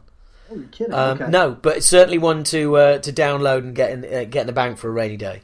All right, cool. But this interview, like 10, 15 years ago, he's talking about the Twisted Sister reunion, and he was saying that, like, he said to the rest of the guys in the band, get in shape.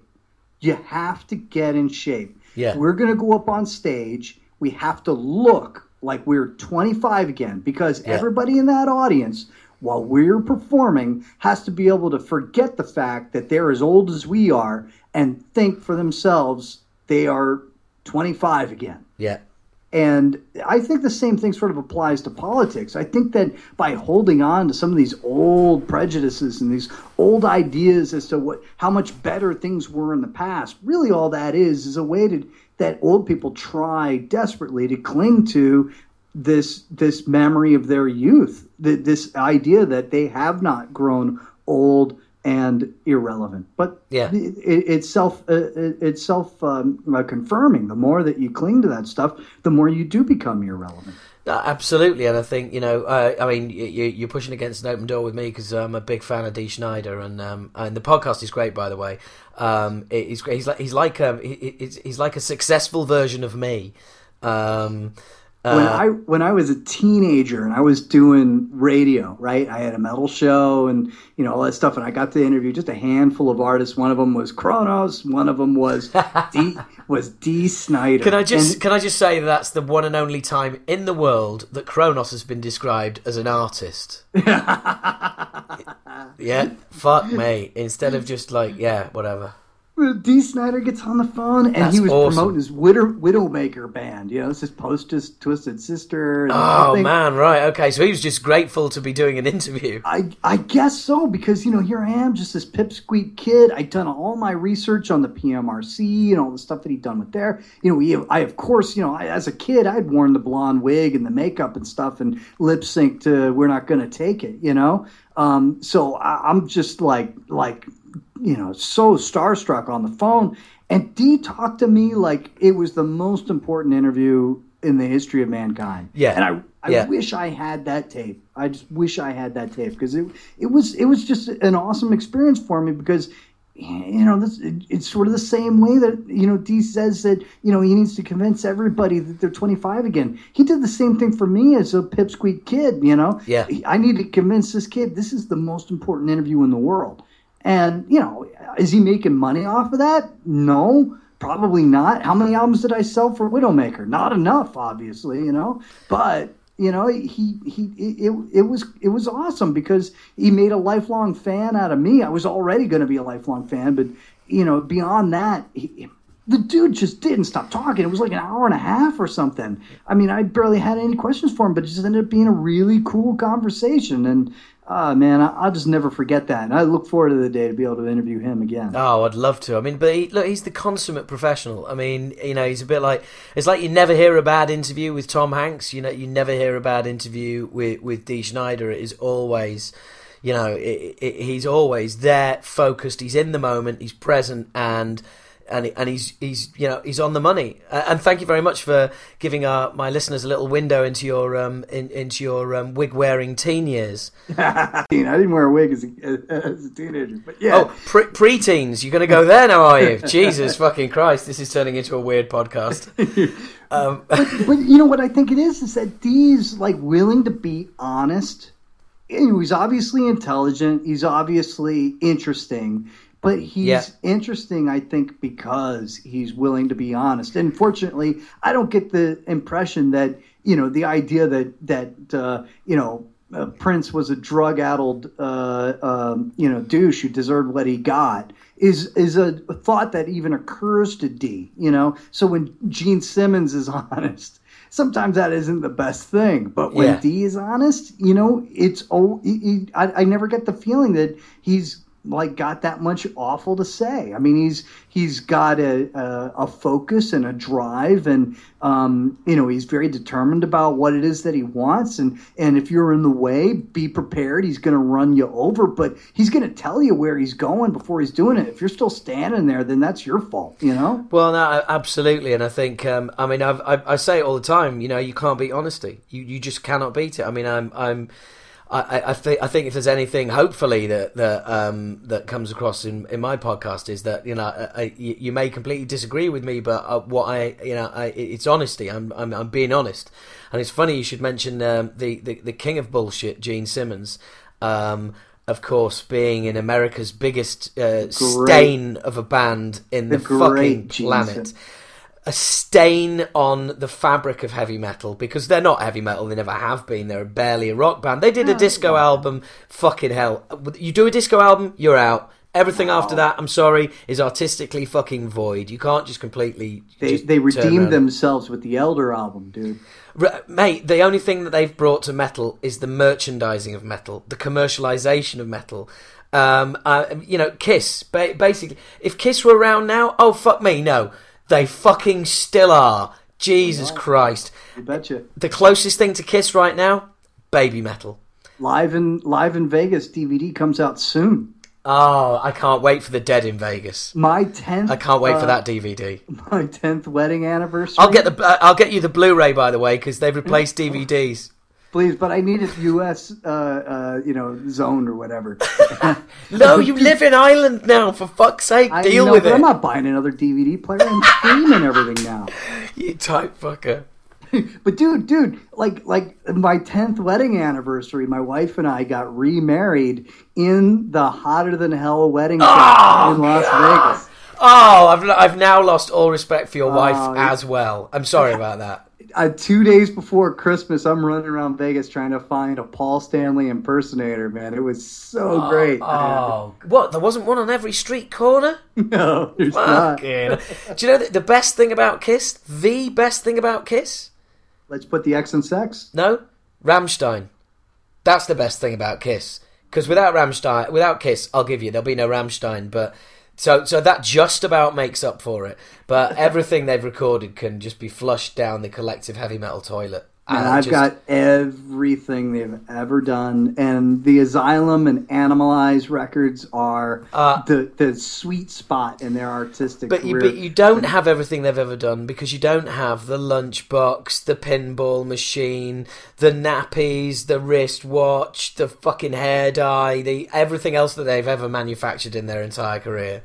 I used to have the Playform set, though. That was... Have you at some point in your life had a Kiss costume? No, but I made, when my kid was like 4, we dressed him up like Peter Criss. Call the fucking child services. Have that kid put into care. That's outrageous behaviour. I gotta say, I'll just say it. One of the greatest live shows I've ever seen. I don't doubt it. Put some headphones on. With some decent tunes on, and watch the show. I'm sure it's bearable. Love Gun is still one of the all-time great songs. Oh, yeah. I mean, just yeah. Don't you mean Suck My Love Pump? That's the Spinal Tap version. Oh, same band, you see. Yeah, we're not going to agree on Kiss, but and something else we're not going to agree on. And I know this is playing right to you because you're chomping at the bit to get at me on this. Obviously, you must have been shocked if you've played the podcast. Did you play the podcast where I announced right at the beginning that I started buying vinyl again? Yeah, I sure did. Yeah, because somebody was fixing something for your. Or you were fixing something for them. They paid you with a record player or something like that. No. I fixed a friend. I set up a friend's turntable, and I put a record on, and just the action of putting the needle on. And I was like, oh fuck me, this is great. I'm really enjoying this. And yeah, so I know I bought a turntable. So anyway, yeah. Obviously, you had a go at Chuck the other week on the podcast for him playing vinyl, and you were in your element, and you cheeky fucker, you were Instagramming me before this interview. You didn't, not even me. You tagged my whole band, who were all sitting there going, "What the fuck's this about?" I couldn't find the Talking Bullocks Instagram. I can't believe I'm not following you on Instagram. So I was like, "What the fucking hell? Where do I find it?" How Onard? I commented on the Instagram post. It's my personal Instagram account. That's what you missed. So for anyway, guys listening in, Godless hates vinyl a bit like I used to, and he until I saw the light, and he Instagrammed and tagged the whole band in, saying like, oh, you know, this is back in the day when vinyl was popular or something like that, and it's a picture of like a horse and cart. But there's a big, as I said before, there's a big hole in your argument. Do you want to know what it is? I can't believe that there is, but I'm curious. Yeah, okay. I admire your chutzpah, and I like the way you come at it, because it's exactly what I was saying up until about 2 months ago. But the argument that you're, the where you're coming from is the either or argument, because funnily enough, I don't carry the turntable around with me when I want to listen to music, when I'm moving, when I'm on the go. So all of my music is on my phone. I've just swapped out my phone, and it's new LG G5, and it has modules that you can put on the bottom. And I've spent a fair bit of money on adding a DAC amp and converter, which you actually fit onto the bottom of the phone. It basically has lossless, amplified, crystal clear digital music. I have FLAC files on my phone. It is the ultimate musical mobile device that you can get for a mobile phone. Knocks all other phones' music capabilities into the fucking dirt. So I've got that on the technological side, and then when I'm at home, do you know what? I put the vinyl on, and I've got all of the artwork, I've got everything that goes with it, and I don't have to have my phone plugged into my stereo, be listening to a tune, and suddenly get a fucking volume 1,000, suddenly have my ringtone going off or something like that. So, you know, it's best of both worlds. You know, I think you're absolutely right. You know, sometimes I wake up in the morning and I gotta go to a client. I get in the car and I go. But other days, you know, I feel like, you know what? No, I'm gonna get in the horse and buggy.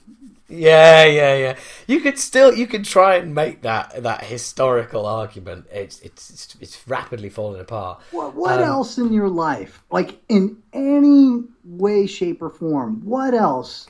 Have you ever gone back and done it the way you used to do it, like decades ago? What, sex? In what way? I mean, that sounds like a big swing. Yeah, hey, I like what you did there. Well done. No, I'm purely full of shit there.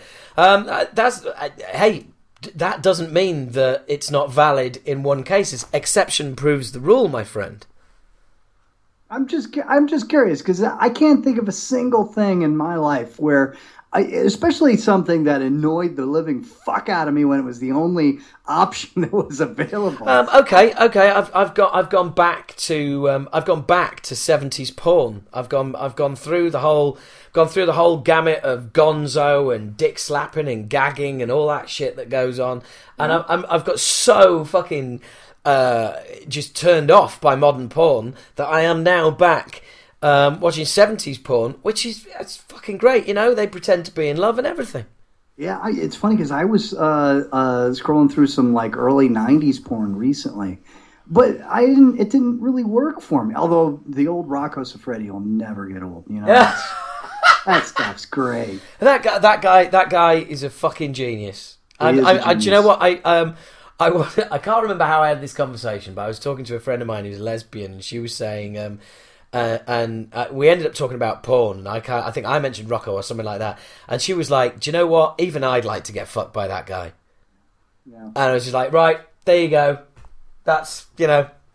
He's officially my hero. But this is the thing. I mean, for anybody who's not familiar with Rocco Siffredi, this is a little off topic, but no, it's damn on topic. See, the guy obviously was very, very talented, very well endowed. You know, a reasonably good looking guy. He had everything going for him that direction, right? But he changed the game, and for us who watched porn in the early '90s.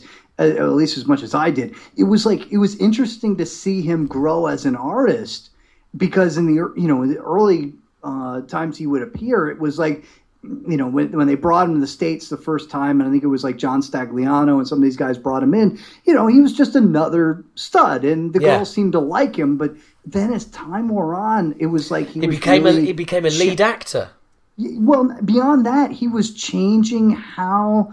Yeah. The scenes were constructed, how they would be orchestrated and coordinated, the things that were allowed to happen, what would be considered okay and what's not okay. He was pushing boundaries and trying new things all the time, and it was really interesting to see how, you know, it just goes to show that you can you can look at something that people do, well, some of us only once a month or so, but people do a lot. And somebody can come along and go, I'm going to change it a little bit. I can move something. Something can happen here, and you can retweak it. And, you know, it's interesting hearing you say, I'm going back to 70s porn because I'm bored of the new stuff. I think right now what porn needs in some in a great way is a new way of looking at how it's done. They need another artist. Yeah. Just like it needs to change direction because it's got very samey. And funnily enough, I mean, it's funny you saying that this is off topic, but as I was listening to you talk there, I was thinking, do you know what? People could drop into the podcast at this point and they could hear us talking and they would think, they'd be waiting to say, fuck me, I can't wait to hear who this band is that he's talking about, you know, because it's the same rule, which is, because when you were talking about, like, he came in and he changed it and he's doing, and it's like, what he did was... He just did what he wanted to do. And I think this is the whole point. This is what people sometimes don't get from the outside looking in. I think the real good stuff comes from when you just fucking do something that you want to do, that you're just honest with yourself about, and you don't give a shit. You don't think about how it's going to react in the outside world. You don't think, oh, are people going to like this? You don't think, oh, you just fucking do it. You just do it and see what happens, and something happens or nothing happens. Even if it's like, I'm just going to do it because this is what I want to do. Even if you're like, I'm just going to do it because I don't think it's been done before. That can turn into something awesome too. Yeah, no, absolutely. I mean, you know, look, I, you know, you do your podcast the way you do it. I do the way I do it. I mean, when I started doing this, I'm purely doing it for me. And I you know, I didn't care if I had fucking 5 listeners, 5,000 or 50,000. Ultimately, you know, the way I do this hasn't changed. I still enjoy it. And you have to do things for yourself. Yeah. You know? I couldn't do what I do without Chuck. You know, it's... I've tried doing solo stuff and it just doesn't work. But real quick, just retrace steps real quick. I got to make sure that plug Sasha Gray, because Sasha Gray. Oh, hell yeah. She did an awesome job of flipping the tables, doing what Rocco did. And then, but from the female point of view, which is fantastic and revolutionary as well. The world needs more Sasha Gray and more Rocco Siffredi for sure. But then another thing is, like, this is a thing that Chuck and I argue about with music all the time. For example, right? So there's this band from New York that somebody turned me onto on Twitter. They're called Zeal and Ardor. You can find them on Bandcamp, right? These guys are trying to take workman songs, like from the blues, you know, with like the, you know, taking the chains and, you know, like stomping in the fields and clapping, you know, that sort of stuff, like working man blues stuff. Okay, yeah. And they mix it with black metal. And it's the weirdest stuff. Oh, it sounds fucking horrendous. You know what? Sometimes it is. But sometimes... Really? What a surprise. Sometimes it's really freaking cool. Oh, I thought you were going to say sometimes it's really freaking funny. Yeah, no, it actually doesn't do that. I would highly recommend you check them out on Bandcamp. I'll send you the link or something. But okay, can I just point out at this point, listeners, if you are out there thinking of checking this out, this is a man who likes Deaf Heaven, okay, which are quite clearly the fucking biggest pile of Emperor's New Clothes you are ever likely to fucking hear. Absolute dross. See, this is the problem. No artistic merit for a second. I used to be a huge Slow Dive and Mojave 3 and Catherine Wheel fan, so that whole like shoegazer thing, I'm down with it big time. Oh, so then when I hear somebody like Death Heaven or Ghostbath doing that, you know, major chord black gaze stuff, I just get all giddy. Death Heaven and Ghost Bath. It's like they came up with band names to put people off. It's like they came up with band names to warn you. We are shit, so we're going to call our band Ghost Bath. There's a huge hint in there, guys. But I think that these bands definitely are among the few who are doing. They're pulling a Rocco Siffredi in music. And it's not it's not quite there yet. We're still early days, you know, but eventually, you know, they're going to move on from the early Buttman movies, and they're going they are definitely not erect yet. I'll give you that. They're pre-anabolic, you know, pre-Viagra. I tell you, Ghost Bath and Death Heaven could certainly use some musical Viagra. To be fair, I checked out Death Heaven after you were raving about them on the podcast quite some time ago.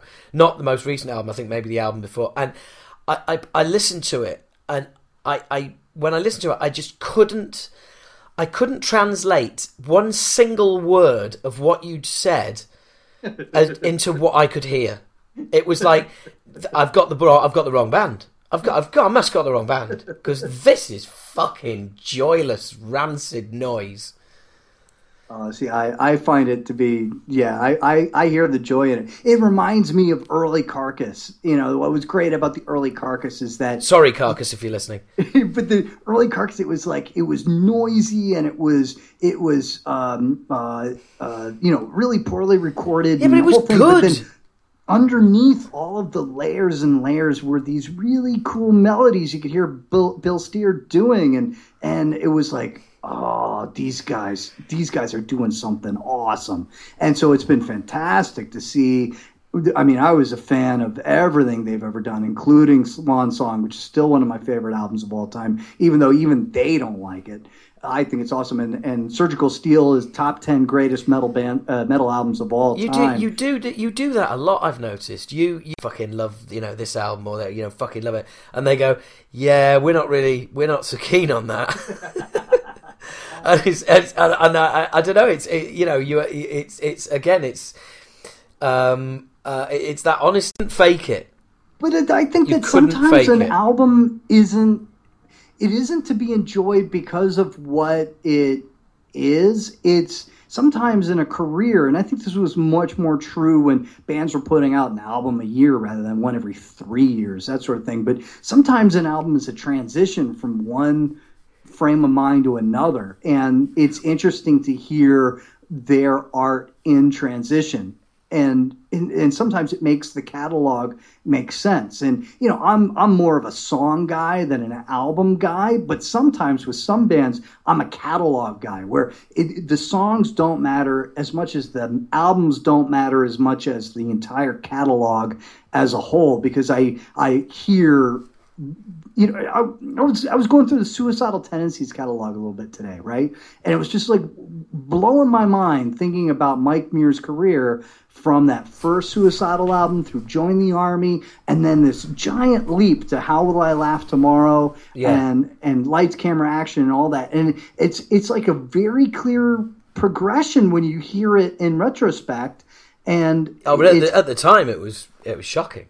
Yeah, and then even like the Controlled by Hatred EP, like that didn't make sense on its own, but it does make sense when you hear it between the two albums that it came. I think it came between Lights, Camera, Revolution and maybe it was How Will I Laugh? I can't remember, but it's like, oh, now that leap now makes sense. There was a step between those two, and that to me makes that EP awesome. And so like we've interviewed Mike Muir, but I didn't go gay on his career. It was like, no, you just talked to him about his dad. Yeah, but what are you gonna do? But that's like the sort of thing like you're saying where I bet I would go, dude, Controlled by Hatred, and he'd be like, what? That was us just working some stuff out, you know? Yeah, that was just a stopgap. Yeah, we were trying to fill a contract, that sort of thing, Yeah, yeah. No, it is kind of weird because. Yeah, like I said, I've noticed that a few times that But I like I said, it's genuine. You're nothing if not consistent. Well, there are albums that I don't, obviously that I don't like, and I was just like lamenting two of the new ones that have just come out or on the way out and going, oh my goodness, they're tremendous disappointments. But what I'll try desperately to do is to not talk about it. But then, like, when I mean, you've interviewed Reed from Corrosion to Conformity. When we interviewed him, and you know, here he is, he's doing the thing with for the Blind album, which to me is like the one and only Corrosion album. You know, it's the album. Absolutely. And so, like you know, we're talking to him, and I'm like, dude, that's the only album by you I care about. This guy's been in music for like 30 years or whatever, and I could just see it in his eyes, like. He's like, why would you say that? I've got so much other stuff. But yeah. I was like, look, I'm really sorry. I mean, the rest of your stuff might be good for other people, but Blind is where it was at. And of course, like, that's a different singer on that album. There's a whole different lineup on that album than the stuff that followed, you know? Oh, absolutely. I mean, but I you know what? I absolutely, completely agree. For me, it is the... it's an all-time classic album. Well, I've gone on about it on the podcast before because, of course, I had Carl Agell, who sings on Blind. I had him on the podcast. Very, very cool guy. Yeah, lovely guy, and like I say, yeah, I mean, I remember bumping into him a few times back in the day, but you have to be honest with these people, you know. You have to be honest with them. It's like when Michael Gilbert from Flotsam and Jetsam, who's a mate of mine, he's a buddy, and I interviewed him for the podcast last summer, and before we did the interview, he was like, dude, you know, what do you think of the album? You know, Ugly Noise, and I was just like, yeah, it's okay. And he's like, really, just okay? I was like, look, I'm you know, really, really don't mean to you know, offend you or anything, but it's nowhere near as good as The Cold. And The Cold is written by a guy who's not in the band anymore, and he wasn't an original member. And the whole thing about Ugly Noise was it was like the stellar lineup who did some of their greatest work was back together. But for me, it was just a misstep. It just, you know, it sounded really kind of average. But you have to be honest. Yeah, you know? Yeah. I mean, No Place for Disgrace is a classic record, but like from Quattro on, I just don't get it. Oh, you know? Man. Oh, Quattro is a fucking brilliant album. I have it in my left hand right now. Really? Yeah, I got the Blind over here, ready, queued up. Well, dude, I got Quattro on gold remastered CD, and it sounds fucking amazing. It really does, and it is just, it's a fantastic, fantastic album. That you know, produced by Neil Kernan, who was man of the hour back then. Just give it a few spins. I mean, 00, admittedly, is super gay, but also when it comes to a thrash metal single, it's probably as close as you'd ever get to a number one. It is just a class album, really. See, I just remember swatting at flies. I think that was like the second single off that album. Yes, I remember. Yeah. Being pushed, yeah. Oh, there is some fantastic stuff on that. Hypodermic Midnight Snack, Smoked Out. The lyrics and the vocal performance on Smoked Out are absolutely phenomenal. I mean, might be like a whole nother rabbit hole, but like it was interesting to me, like as somebody who got into thrash metal first, right? That was the stuff that hooked me first. It wasn't Judas Priest as much as in that classic metal stuff, as much as like Death Angel and Metallica and, you know, all that stuff. And but it was funny, it's like just in a very short amount of time, it was like first it was those high-pitched singers with thrash that sort of seemed to like fall away, and then it was the thrash bands themselves fell away, and then it was just replaced with death metal. And that was it, you know. It was like you were either, you know, Slayer were almost pretending to be death metal for a minute there, just to keep their career going, you know. Well, yeah, I mean, I'm same. I mean, I got into metal through Sabbath, and I know I'm not alone there, but. I, you know, the music that made me fall in love, you know, was thrash. So that's the music I fell in love with, because that's the music I ended up playing. You know, that's how much I loved it. So Yeah, we've got similar paths on that, and I was never really much into Priest or any of that. Maiden, yeah. I mean, I think, you know, we all got into Live After Death. That was the album and the video that you just had to own back in the day. But you know, that was as close to sort of, you know, traditional metal as I got. It was just mainly thrash. Yeah, yeah. Yeah, and it was, to me, that was like just a huge leap forward for the genres, thrash. Yeah. And then, you know, death metal after that. I don't know. For me, black metal was starting to happen as I was starting to kind of, you know, sort of find other genres that were attracting me. And by the time new metal was coming about, I remember going to see Korn like in the early days, but I only went because I had guest list to go see Grotus, who were opening up for me. Grotus are one of my all-time favorite metal bands, alternative tentacles band that just are fantastic, but industrial, more industrial type stuff than traditional. Yeah, metal. I like my industrial, yeah. Yeah, and so it was like going to see Grotus. They were fantastic. Nobody gave a shit. And then Korn go on, and I just remember going, yeah, I don't get kids these days. Oh. You know what I mean? Now you see, I went to see Korn in the early days, and I loved it. You know, I drank the Kool-Aid. I even saw them. I saw them recently back at the Brixton Academy doing the first album. Fucking great. I really got well into them. You see, like, I didn't go down death metal and I didn't go down the death metal route when I was.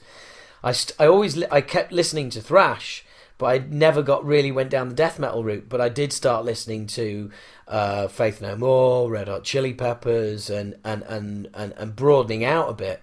But also Scat Opera from England. I'm trying to remember. Yeah. They were on the same. Yeah, it was on the same label. Yeah. And dude, it's been so cool hearing you playing Beyond the last episode, the unreleased Beyond track, and it's like, wow. Oh, freaking great. I mean, Crawl was like one of my all-time favorite. It is one of my all-time favorite. Well, that reminds me, actually. I sent you the follow-up Chasm, and I sent you the that EP. So what were your thoughts? All right, so I've been trying to kind of put a finger on it. This was kind of my worry going into it.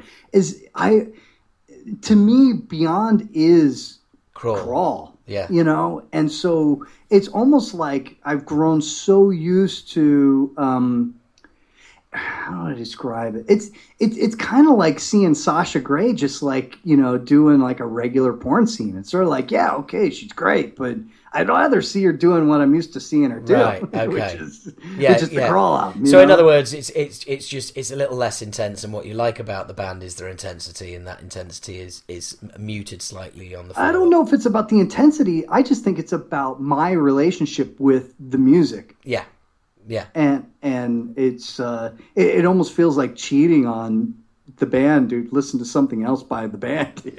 Yeah, no, I get that. I mean, how do you listen to what have you got Crawl on? Have you got it on CD? Yeah, I got it on CD. It was released in the States on I think it was called Continuum Records. Yes, and it was I believe it's a different track order and all that sort of thing. But like I can, you know, Have you still got the same CD? Yeah, hold on. Let me. Right, let me just blow your mind for a minute. That is a complete remix. You haven't heard Crawl yet. I'm serious. It's completely different. Yeah, this is Continuum Records. It's the one with all the sharks on it, the hammerhead sharks. Yeah. And look on there, and you will see remix credits. Mixed at Jacobs Studios.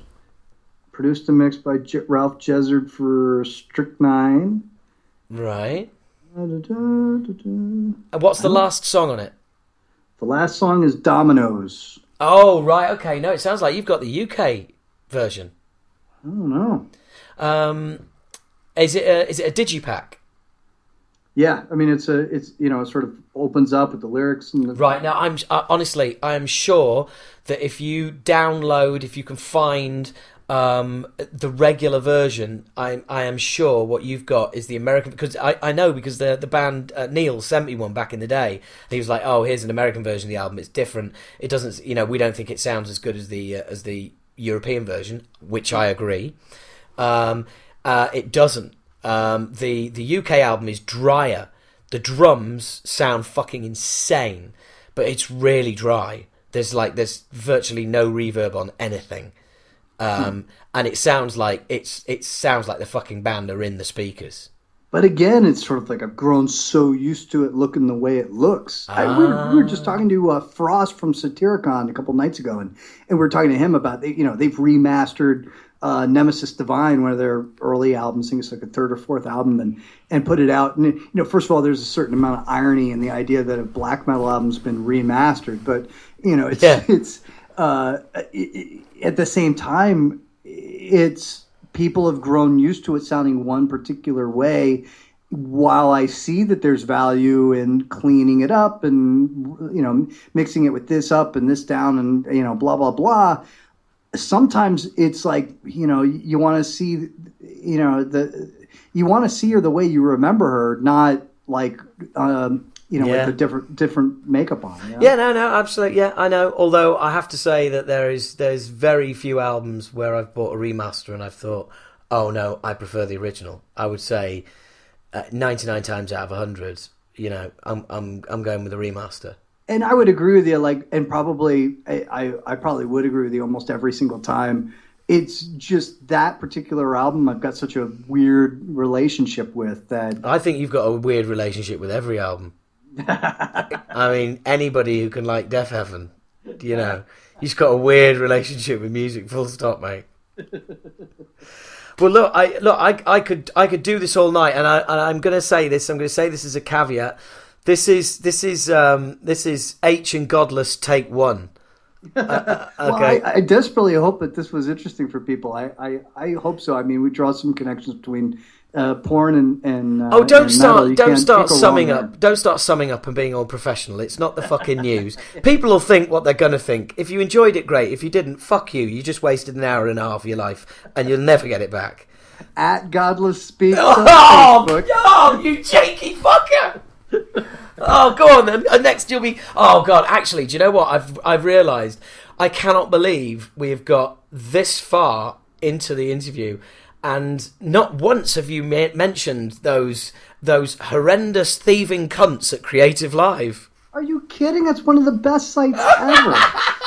See, this is the thing that gets me about Creative Live is like I had that idea like years ago, and I just didn't have the balls to do it. I know, and those guys had the balls to do it, and it's awesome. Hang on, no, they also had the talent, with the greatest of respect. Totally. The thing is, it's got to the stage now that when you go on, I personally, I'm surprised to hear you say that.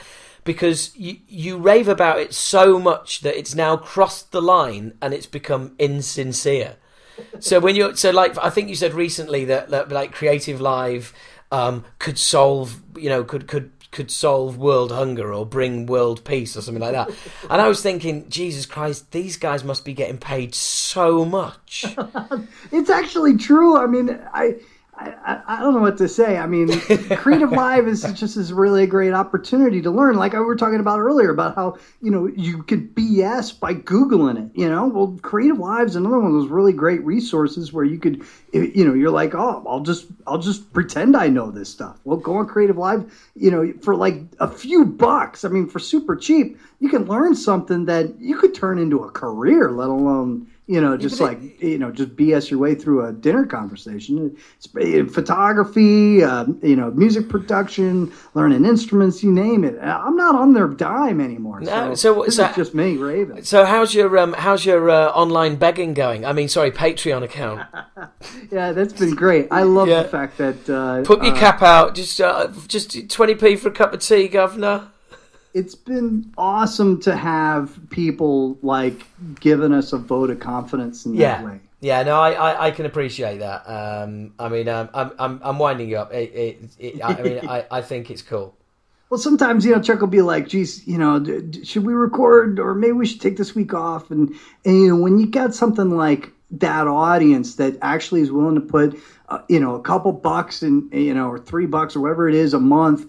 At chuckandgodless.com, if you're willing to do that, it's like, it's so hard to go, no, you know, you just have to go, no, we're going to do it. We're going to do the best job we possibly can. These people are putting their money where their mouth is, man. We owe it to them.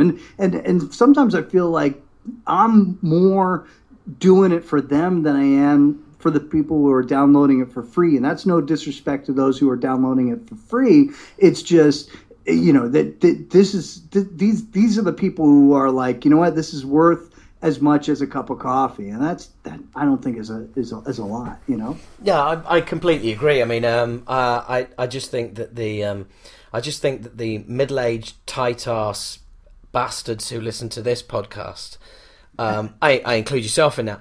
I include myself in that.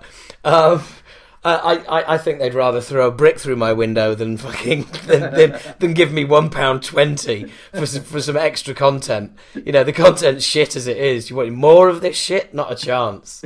I look forward to buying you dinner again. Yeah, that's it. That's it. You get a lifetime of downloads because you bought me dinner. And we're back where we started, which is a lovely place to hang it up and leave it. Look, it's great having the legendary Godless on the show. You know, thank you very much for coming on. It's been a blast, and as I said, you know, this is part one. Obviously, we'll do part two after you get me on the Metal Sucks podcast. So we'll probably meet up again on my podcast in about 10 years' time. You're the man. Thanks. I understand. There's no way I'm ever doing Metal Sucks, but it's a pleasure having you on my podcast. It really is. Well, I look forward to any opportunity I can make happen. Cool. All right, man. Well, it's lovely to speak to you. Take care. All right. Thanks, man. Cheers, dude.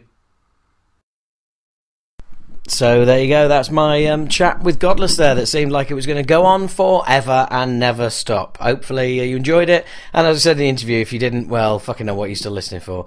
That's got to be part one of, I think there's going to be quite a few. There's a fair few things we agree on, and there's a fair few things that we like to argue about as well. So, check out the Metal Sucks podcast. It is a weekly one, as you will have heard there, and it's really cool. The guys are really cool, and they have some lot of really good stuff on. So it's definitely worth checking them out. We played Thrashosaurus in Norwich. We headlined that a few Saturdays ago. That was great fun.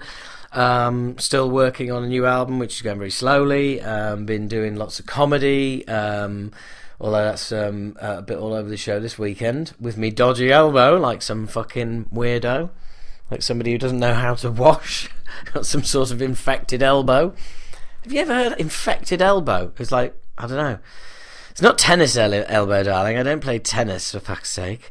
It's metal elbow, whatever you want to call it. I swore. I'm not going to mention Guns N' Roses. Fucking what a. Anyway, guys, it's that part of the show. It is that part of the show. It's the end of the show song. The end of the show. That's where we've got to go. It's the end of the show. Come on, let's go. Where you going? We're going to the end of the show. Anyway, I'm really trying to make it worth still be listening after the fucking marathon you've done. I tell you what, why don't I give up on that, and why don't I make sure that it's worth listening to? And finish off with a track. This is from the new Vektor album. I'm not allowed to play it all, so I'm just playing a bit.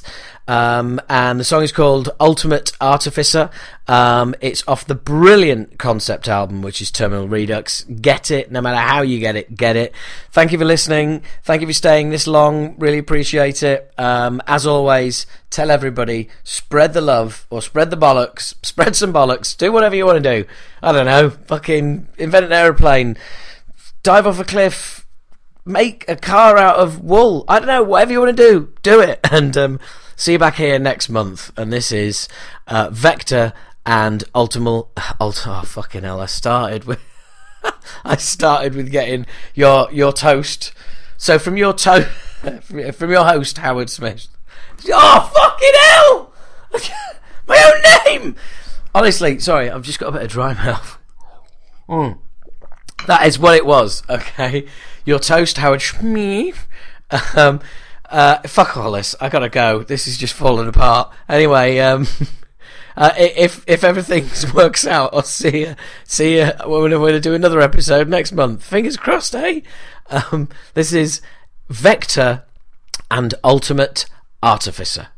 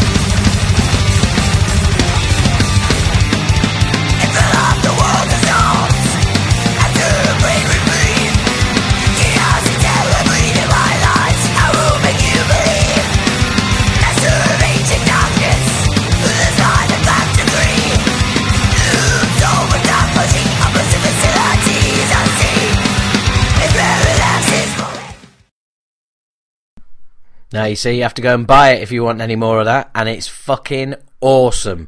So make sure you buy it.